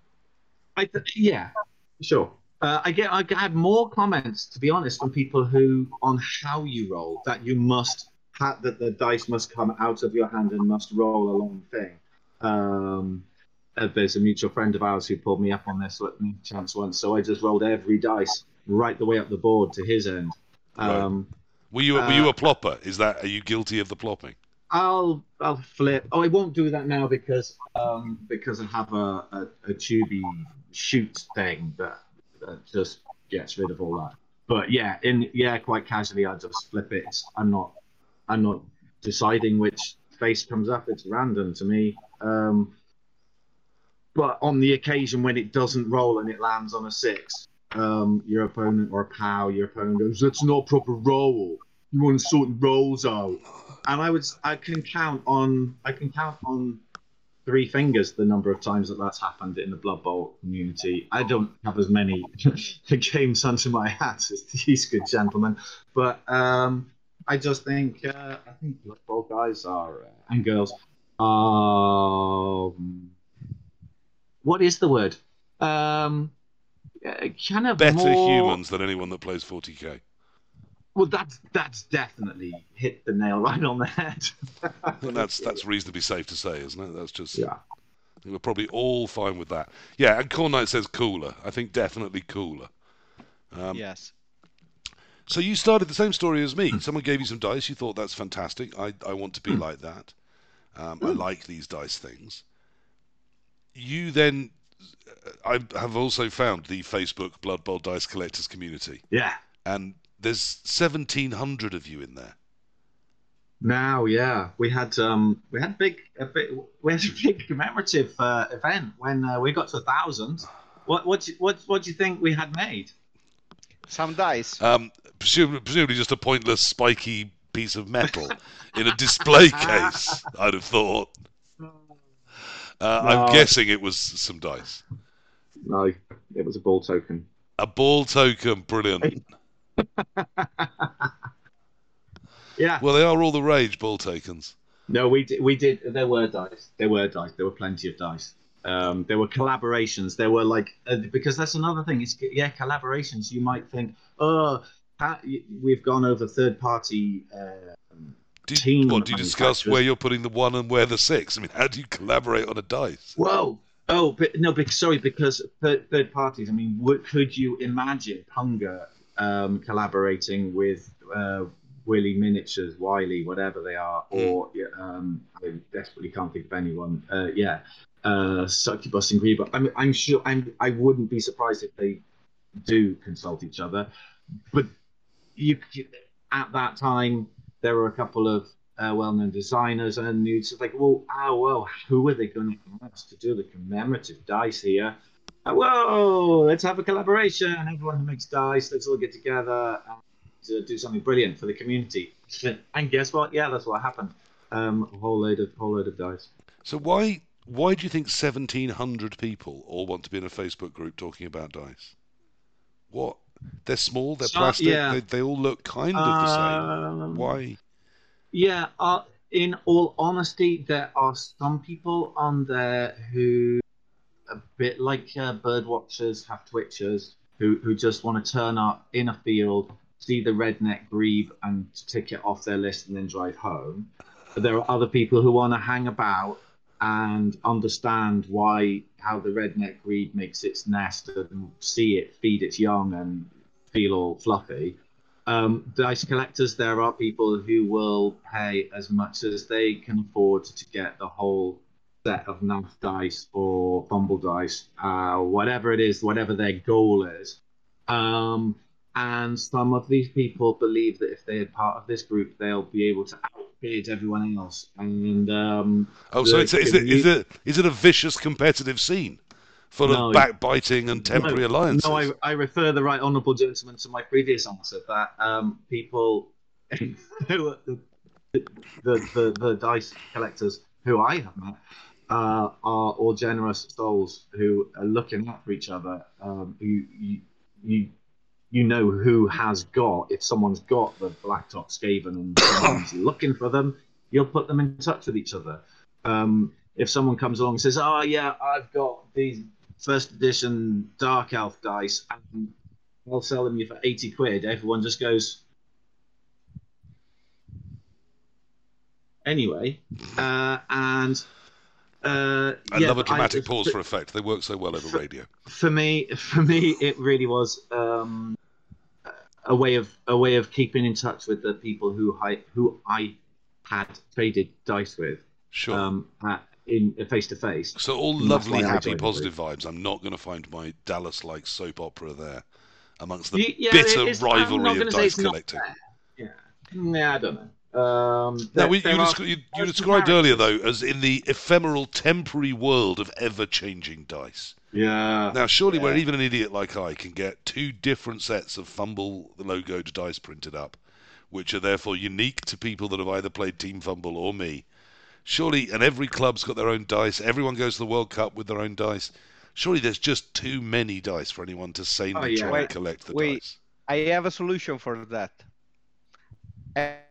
I'm me, uh, uh, me and some of my friends, like uh, the organizer of uh, this year Eurobowl, do things because there are too many dice. Every year, uh, every year on the 11th of November, the day of Nuffle, 11/11, Okay. we burn 11 dice in honor of Nuffle. Oh, I'm shocked. I'm sure. I, I, I'm sorry, Bim. I didn't realise there was going to be toxic content here tonight. Um, you shouldn't have had to hear that. I, I, I'm, I'm so sorry. Well, it's, I think I think um, I think that's a good point. There's there's too much plastic in the world. So why, why dice? I mean, we've we've heard passionate Yeah, about wow. the history. We've heard passionately about the different teams, about the quality and the, the variety and Mm. playing them. Mm. And yes, you can roll your dice. You can take them to tournaments, but they're they're just little cubes with ones on them. Mm. Always ones on Mm. them. Mm. So so Mm. sell me on collecting my dice because I've got I've got a bag. I'm I'm ready to go. Yeah, well, I, I, I think that's preaching to the converted. Um, there you go. You, you, yeah, but, um, but I can only speak about me uh, personally. Um, as uh, Mr. Greenburger, the Right Honourable Gentleman Greenburger, there um, mentioned that, it, that I I already was collecting dice before I started playing uh, Blood Bowl. Before I started playing 40k. Um, I started I started playing dice games uh, when I was about six or seven. Um, had a friend who'd who'd been uh, in Mexico. Uh, he'd been he'd been a cowboy, like uh, riding with the cowboys, looking after loads of cattle on horseback. And at night they would play Yahtzee. And uh, he came around and showed us how to play Yahtzee, and he absolutely loved it. And I found um, it's uh, uh, it is really bizarre how dice roll. That um, when you're playing, uh, sorry if you, so I need to explain Yahtzee. I'm not going to, but you'll find in an evening that there will be people who just roll a lot of twos and fours, and they they can never get the the the ones or the sixes or whatever it is. Um, and it's just it's it's an oddity. Uh, so I yeah fell in love with with dice and started collecting dice games, like the rules to dice games, um, quite early on. So I it's kind of a logical step for me. Um, I did also um, last year um, find like the, you know the stuff in in your parents' attic, and then Mm. eventually you find it, and and there were some the, the first dice I ever collected. So, those those were your your teething quite a moment. dice, were they? my teething dice, absolutely. Yeah, yeah, yeah. So I mean, again, it sounds like the, the the collecting the that need to sort of own and to possess and to want Yeah. that, and the love of dice was there Mm. before Blood Bowl came to you, and then this Yeah, wonderful synergy happened yeah. when when you and Blood Bowl found each other. Well, and and, and, and other coaches. That that's that's that's the that's the kerosene to this spark, uh, I guess. Uh, but I I got a few pictures as well. Um, quite like uh, pictures. Um, I mean, um, it's such a. They look so great as well, don't they, Ben? You know, when you've got them up, they look fabulous. A lot of collections, they kind of look interesting. They don't look quite as stunning as a as a look. I mean, look at his cupboards that he has with Mm. them as well. I mean, they're just fantastic. And, and you know, handmade by your own good hands, Bymster, I believe. Yes, yes, yes, yes, and that's and that's. Uh, They are uh, truly amazing. Bless you, thank you. Well, they, they, I'm, I'm, I'm going to be making a few uh, soon. I've got, I've tooled up my shed, and I'm going to start uh, making them for other people to have. Um, So- starting off small. Um, So things like this lovely cupboard here that I'm just going to flash up again. So a specific dice displaying cupboard. Is that Yeah. the sort of thing we're going to be doing? yeah, exactly. Yeah, exactly. Something similar.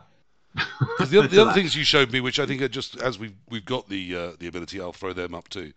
This Uh-huh. this beautiful team here, uh, again Chaos Dwarves, a team very close to my own heart. Yeah. Um, can you just explain to us what we're looking at here? This, this is a set of dice that I bought for 130 quid, and it came with a free team. So I thought I'll paint I'll paint up that team because they're quite fun looking, um, and I'll get some laughs. And and then I found out the pain and agony that you inflict on everyone with Chaos Dwarves. Um, but before that, yeah, I made a little um, display pedestal for them, and, and then I put some lighting underneath it. And, a little a little button that makes a sound. But yeah, they're excellent. Uh, that's uh, It do- is do- it is a fantastic team. Ro- Rolex. Do you have that team? It's it was a No, RN Studios uh, I- Kickstarter. I from have the previous time ago. one. I Yeah. have the The previous one. previous one, there you go. I- of course. I I have the one uh, with uh, with the sand dwellers and with uh, the big monsters. Excellent. Yes, it is not the first Uh, Star Wars themed team I've seen. No. at least two No, others. that's the second. That's the second Star Wars team. I Um, don't have that one. And then the final one you shared with me is this. That's a very special looking uh, white pearlescent dice. That beautiful thing. What's that You logo on it? Okay, that's uh, that's BIM. That's the BIM star. That's the BIM star star. BIM star star. And star. why does that exist? Why is that on a dice? uh, well, well, yeah, thank you. We were just getting. Um, I'm gonna. I make some. Um, I make boxes for dices, of course, and they are dices, by the way. They're not die. Um, and so I need a trading name, and that is Bymster Productions. So I'm going to promote myself. So what better way than to have some Bymster Production dice? Yay! So Well. those are that's a, that's I don't even have that dice. That's just a photo. Um, I haven't asked permission to show it, but I guess it's Well- my my thingy. I haven't asked permission to show it either. So if anyone's got a problem, they can come talk to me. Yeah, I guess it's me that would have a problem. So I think it's all right. Yeah. Again, come see me. You know, I'm a big fella. I'm not. I'm not I th- I think they are wonderful. There are no numbers, so you cannot roll once. the perfect dice. Uh, and I'm presuming there are other sides to it, but it's a beautiful looking thing. Um, Yeah, it tends to that's- be. I found out when I tried to get the um, the original FUMBBL dice done. My original idea had been because the, the F that makes up FUMBBL actually has three ones on it, and is an F like a fail, that I would put the F instead of the one, and I would still have that. It is Yeah. indeed a FUMBBL dice. Thank you. Um, and I would still have the numbers two to six and have the F instead of a 1. But when I, I mentioned this to my teammates, they were up in arms about the idea of putting the logo anywhere other than the 6. Are you a purist? Must logos be on the 6? Steve Green's Yeah, nodding I am. away. I am. The- Rolex 2. Bim, save me. I, Say they can be I have anywhere. a spe- I have a specific reason. I played uh, I played for uh, an, an entire game against a vampire player which had the logo on the ones but didn't know about it. So he thought that the logo was on the six. and so he, he didn't couldn't fail bloodlust for the whole game. Fantastic. Fantastic. Well, there, there's a The good most- reason to have the it on most- the on the 1. the most annoying dice I've ever played against uh, someone who had come from is it like a Yu-Gi-Oh game or something, and uh, yeah, you know who you are, uh, Mr. Rake. The logo is on the five. Okay. That's. What? No. No. Just no. Yeah, thank uh, you. If I can mention a very annoying dice, uh, the, the Bologna made some dice with the with the pips uh, no, normal. Uh, they look normal, symbol on six, everything, but the pips were not in the correct shape. They were around in weird shapes, I and so love you had to count. You had to count to know which Yes, number like it a little was. pile in the corner of one of the sides, Yeah. or things like that. Yes, Yeah. like that. Yes, I've seen very those. annoying. Um, I, look, I, I, I enjoy them as a thing Yeah. to look at and raise a smile, but I would never want to play with a dice like that. Would you, Bim? Yeah, yeah. Again, um, it's it's part of the getting inside the mind of your opponent. No, it's not really. Um, I d- yeah, sometimes, sometimes I do. I do have a. qu- I've I've got a little collection of of of those sorts of dice, and just I, to be honest, I never really find room for them in my dice box when I'm when I'm taking them out. But Well um, hmm. Now, I, I should say, as we do have FUMBBL Christer in the chat, um, you've shown one of the, the sets of the white FUMBBL dice that I made to give away as part of Team FUMBBL. Uh, these, of course, were the, the purple ones, which uh, I don't know if I gave you a set of these as well, Bim, but those were the the purple uh, ones I had done. Just just come into focus there. Cool. um, which Oh, I, I think wow. are very sexy. I've literally got of the 200 odd I had made, I have that many left, so I have less than a tournament's worth before I might have to get some more and get them uh, get get a new set made. Which instead of the, the I don't know, I might go with the FUMBBL again. I like the FUMBBL logo. I might go with the purple chest, get some actual purple chest themed dice. I don't know, but I definitely decided I, I, I don't want to run out of good dice to give away. I yeah, I enjoy doing Yeah. that. It's not I don't, again. I don't think it's an arrogance thing. I think it's just a. I want people. To, I want to say, look, I've enjoyed playing you. Um, here's here's something to say. We played a game of Blood Bowl. That's that's what the intention was. I think it's a wonderfully generous thing to do is to share share the dice and the memory. I think it's a wonderful gift. I don't think it's in any way, um, you know, it, it, anything other than that. And I don't expect any back. I just I remember that feeling at the UKTC where I got free dice, and I thought that's fantastic. And I just I hope one day someone feels that about a dice I've given them, as they, you know, perhaps they walk away from their first ever tournament going, well, look, I got, Oh. what a lovely set of show- dice I've is got. showing everyone that uh, they are not an opponent; they are just a friend. We Hmm. are playing together. We are not playing. You are not. We are not as much playing against each other as together. I have even once or twice given them away to people that beat me. So it is. It's not that just happen? not just exclusively to people I beat. I have given them to people that have beaten me. I have stopped recently, and is am I crazy? But I've stopped giving them out at the start of the game because then people tend to use them during the game. And if people are rolling hot dice using my dice against me, I I find that a bit a bit harder to take than if they're using their own dice. Well, I think at the end of the game's a nice ritual. It's the right time, isn't it? It's the right time. Yeah, It- it- it's also it's also good because uh, you don't feel so well when you find the the. It's very rare, but once uh, in every hundred game you find the douchebag. Yes. and so it's, it's not nice when you find after you've given them in my present that they are a douchebag. Yes, I want to say if you if you have played me and haven't got a set of dice, um, it's probably just that I forgot. or you've That's run. the- that's- yeah, you run out, or that's the problem. Yeah, or I didn't have any that end, that day. was gonna say. Yeah, Yeah. yeah. It's, I- it's Or you're a douchebag. But probably that I've forgot. Probably, probably. I, I think probably after the NAF dice, I think the FUMBBL dice are probably the most sought after. I would say, Ben, wouldn't you thought? Uh, personally, yeah. The FUMBBL block dice.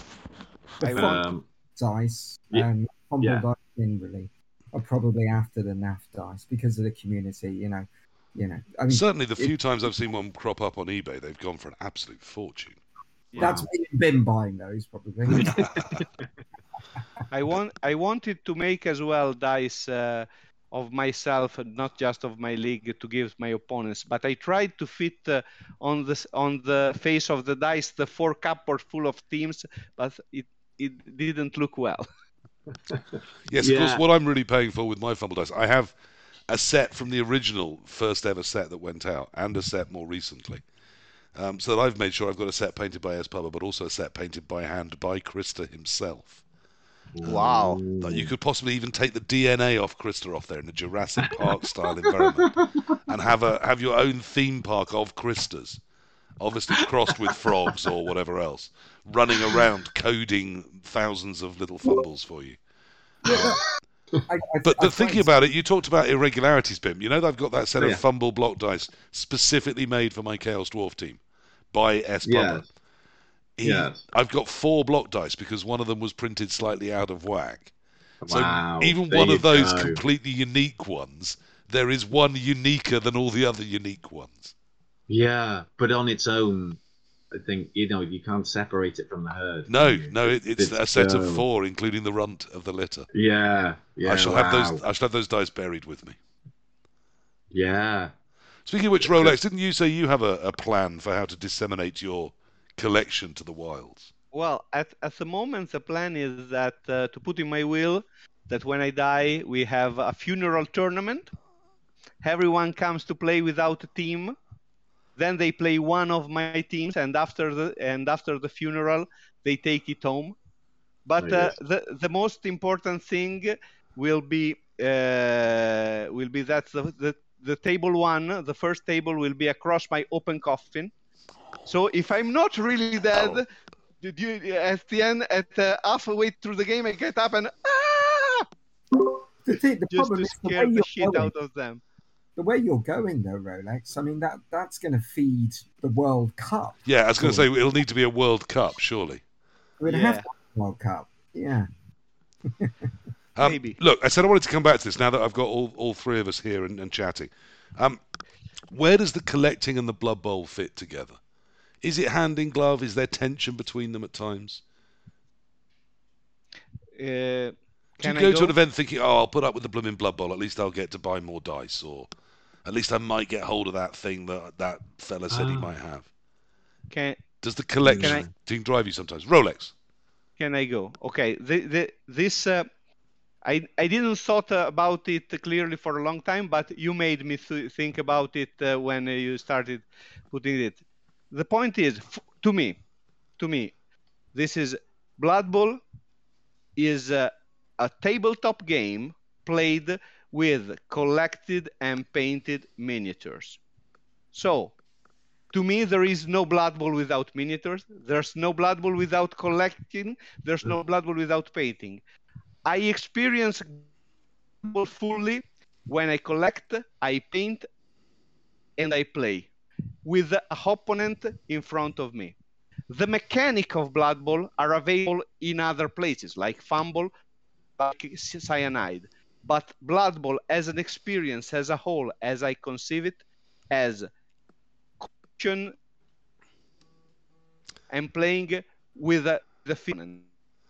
And so collection is a part of Blood Bowl. But For I mean, me, Rolex, I, I have bought bought through eBay, and occasionally a friend painted them. I have almost all the races and teams now.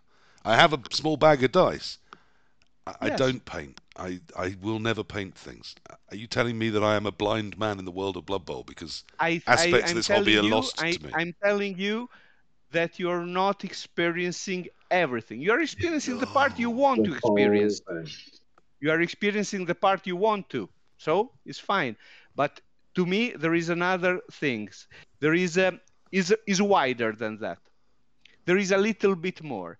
And I tell you, if I told you how you could paint a team in three days in your free time, yeah, I, just a matter of knowing. uh, but Free I, time, I what's can't. that? I don't have the hand-eye coordination. It would shame me. You I don't would be need to. You do. embarrassed you, and ashamed of what came if out. you use if, if you use correct uh, if you use correctly shades and contrast, you don't need coordination. Well, look, I plan to do one about team- painting, so perhaps perhaps I remain still to be persuaded to paint.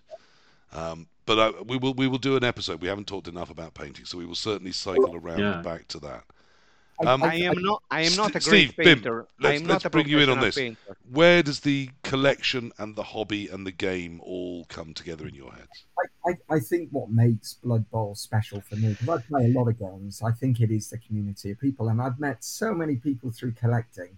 Um, uh, I get particular joy helping other people finish their collections and, and so that is, you know, sending stuff and them surprising people is great, isn't it? And, um, you know, the, the, and I've met, I, you know, I've, I've generally, you know, won new friends and I've got new friends through it, and you know, putting it together. And I think it, I think it's part. It's at least fifty percent, mainly because I'm such a bad player, probably. I mean, my, FUMBBL record alone demonstrates that. After 700 games on FUMBBL, I, you know, I'm sure I'm that guy who's the veteran player when you're choosing. I'm the thing, you know, not the not the rising star, you know. But I still love it. But I was going to say, does know, it does it matter? You found so many things in this game that you love. I mean, yeah. we we all, you know, exactly. most people like a win more than they like a draw, and a draw more than they like a loss. But is it driving you as much as it's? No, I'm very, I'm very happy with the draw, and I don't know if that's because I'm, you know, particularly British about it, but it makes me, at least I can walk away with a kind of, oh, well, that's okay, hmm. not too bad. There's no atmosphere at all about winning. I'm not intensely competitive in my my my, uh, my Blood Bowl game, um, but I do, yeah.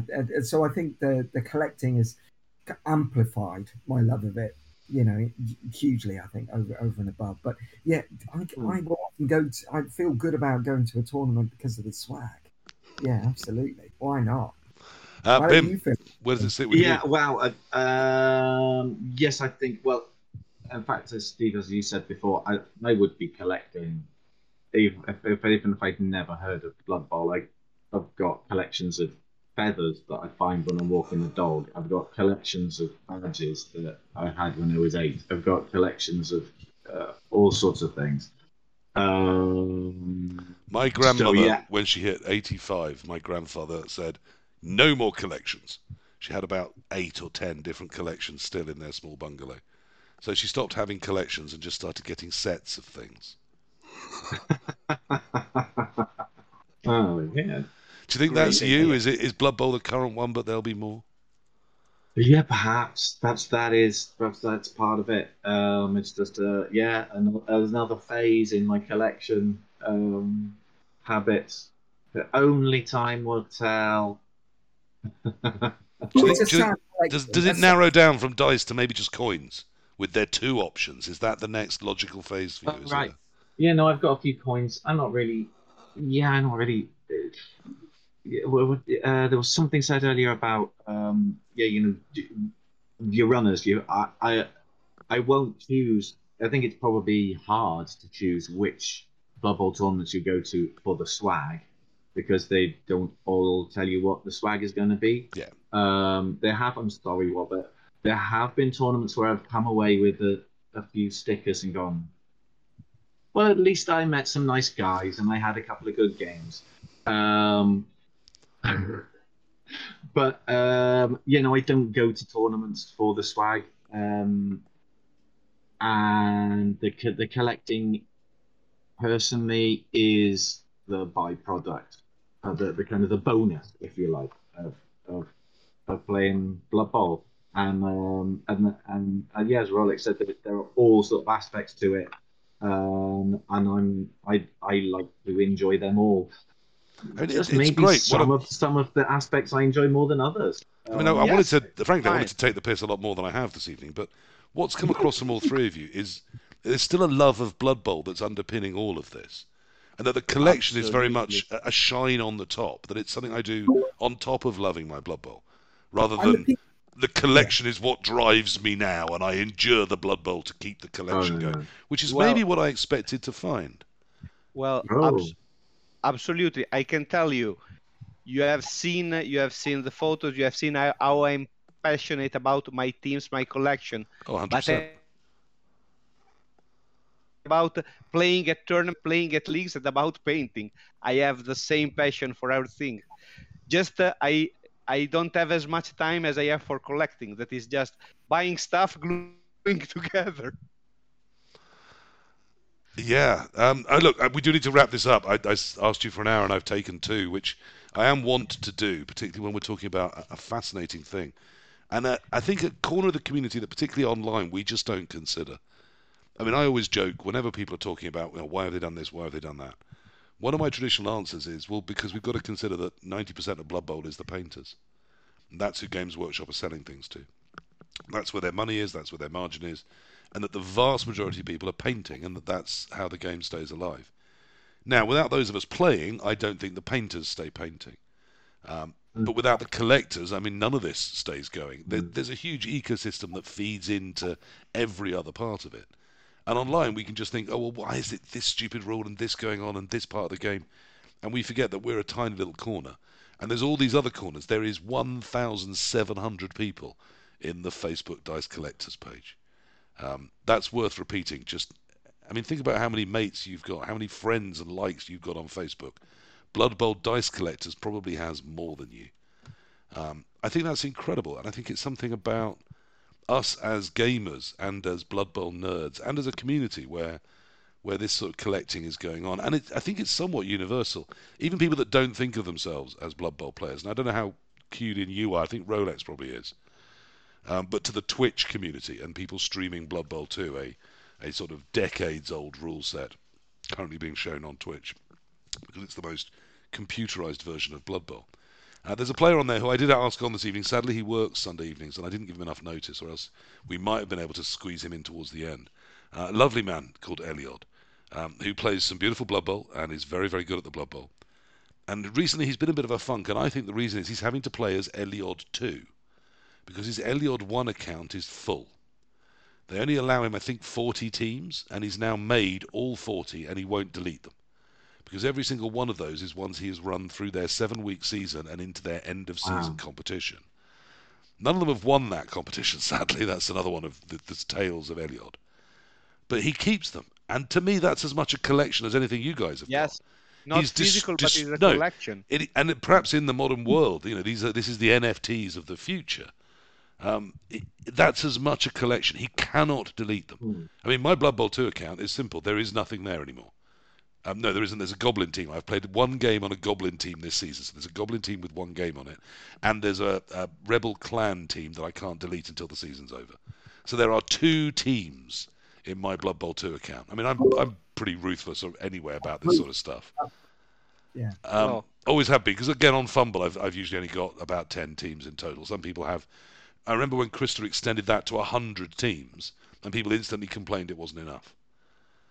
And so Eliod has run out of digital space for his collection of teams he used to play. He can't play them anymore because once the season they're involved in is over, they can't play in anything except in open league, which no one plays.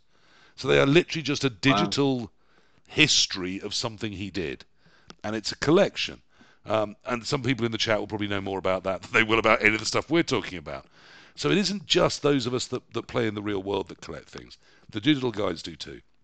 On FUMBBL, it's the same. There's people that have played, tried to play a game with every single team in the Secret League, which is 107 teams, which is why they want more than 100 teams to be able to be stored on FUMBBL.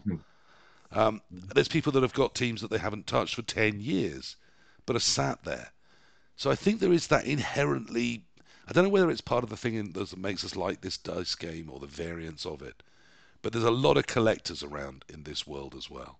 Um, and it's fascinating to talk to the three of you. Some of the, as I said, the the pillars of these corners of collecting Blood Bowl, from the stuff, and I mean, I, I'm calling you the stuff, Steve. I know you've got all sorts from dice to rule sets to teams, but you know, you've got more of perhaps the tokens and the markers and all the other paraphernalia around Blood Bowl than the other guys.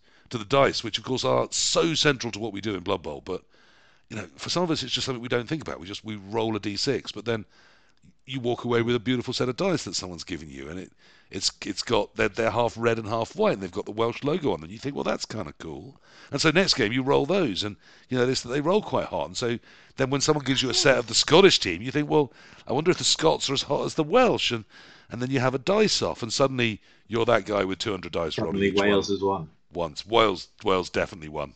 The Scots Yeah. dice are dead to me. Dead to me. They weren't bi-coloured anyway. I mean, the red and the white of the Scots of the Welsh. It was always the, they were always Scott ahead. Dice were stingy in sixes.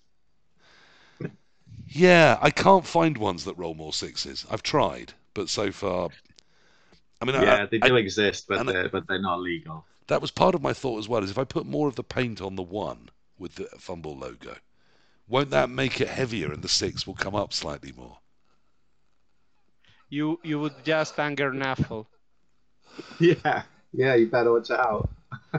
There we are. Uh, just a, a little tiny moment there for those that think this is all about, you know, toxicity and winning at all costs Blood Bowl. Um, Yes, there's more Blood Bowl dice collectors than people play in play in CCL. Shepard, there's more people in the Facebook group. Uh, I, I, think, as we've heard, some people are there just um, you know like those of us that go and stand and point at um, train spotters on the platform. So hang on, I'm spotting a spotter who's spotting a train. Why does that make me better than them? I, I don't know. Um, so some people are in the the FUMBBL the the, blood, the Facebook Blood Bowl dice collectors page, uh, as as Bim said, to collect dice. Some people are there to collect the three dice they want, and some people think it's because they'll get access to cheaper dice that way. Uh, it's never been my experience on Facebook. Things always tend to be a little more expensive. Uh, people somehow expect a Facebook premium. I don't know why.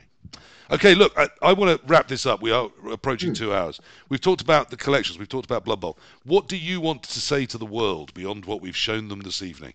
What's what's your message about Blood Bowl or collecting or being on this show tonight? I've done my wrap up, really. All I've got left to say is goodbye. So let's have some final words from you. Bim's looking thoughtful. Rolex was smiling five minutes ago. So I'm going to start with Steve and then go backwards to Bim. Steve, what's your good night message from the collector of all things?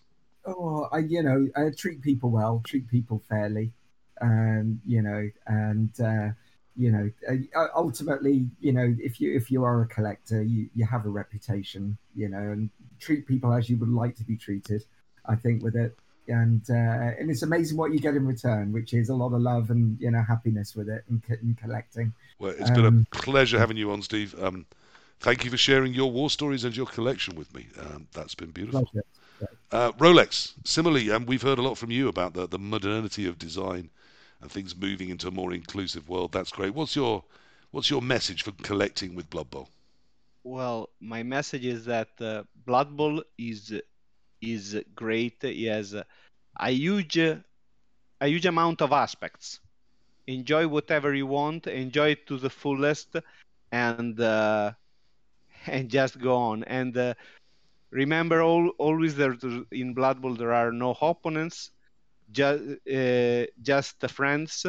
And uh, remember also that I have more teams than you do, and you know it.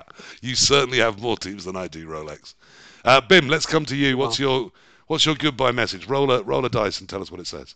I went to Trinidad on a work expedition a long time ago to go and learn to play steel pan and explore the culture around steel pan. And I was so touched by a message that I uh, found there, which uh, said, "One world, one people, one love."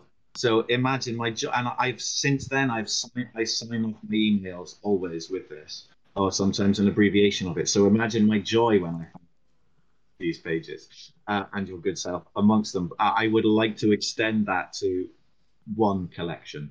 Yeah. Well, that's lovely. Um, I mean, one of the reasons I wanted to have you guys on is it is one world, one blood bowl to me. I mean, I I want this podcast to be about all sorts of things, to cover whatever I feel like and talk to whoever I want to talk to. But one of the things it always set out to do was to say that we all enjoy the same thing. We all love the same thing, which is Blood Bowl. Whether we play it online, or whether we collect stuff about it, or we play it on tabletop, or we play it in a league, or we just sit at home painting it and listening to occasional podcasts. And I know a couple of people that listen to this podcast who will never go to a tournament and will never play online. They just want to hear something about Blood Bowl it, while they sit and paint Blood Bowl stuff. I mean, really, go you. You know, you're still part of Blood Bowl. You're still part of what keeps the game going, and keeps us all alive. And I've loved hearing about these collections. I feel I'm dipping my toe into each of those, like having a little nib of absinthe but putting the whole bottle back on the shelf. I, I feel there's a danger there that I, I don't want to get too near to, because I do like a nice, pretty set of dice. And a lovely, lovely. I mean, I, I feel like Charlie Victor should be sponsoring us. A lovely metal Charlie Victor thing, or some of his new lovely skill bands. And I, I get quite excited in a way that I perhaps shouldn't at my time of life. Um, there is something nice about Blood Bowl stuff, and about dice, and about teams, uh, and I'm really glad I'm not at your level. So I'm taking this as a cautionary note.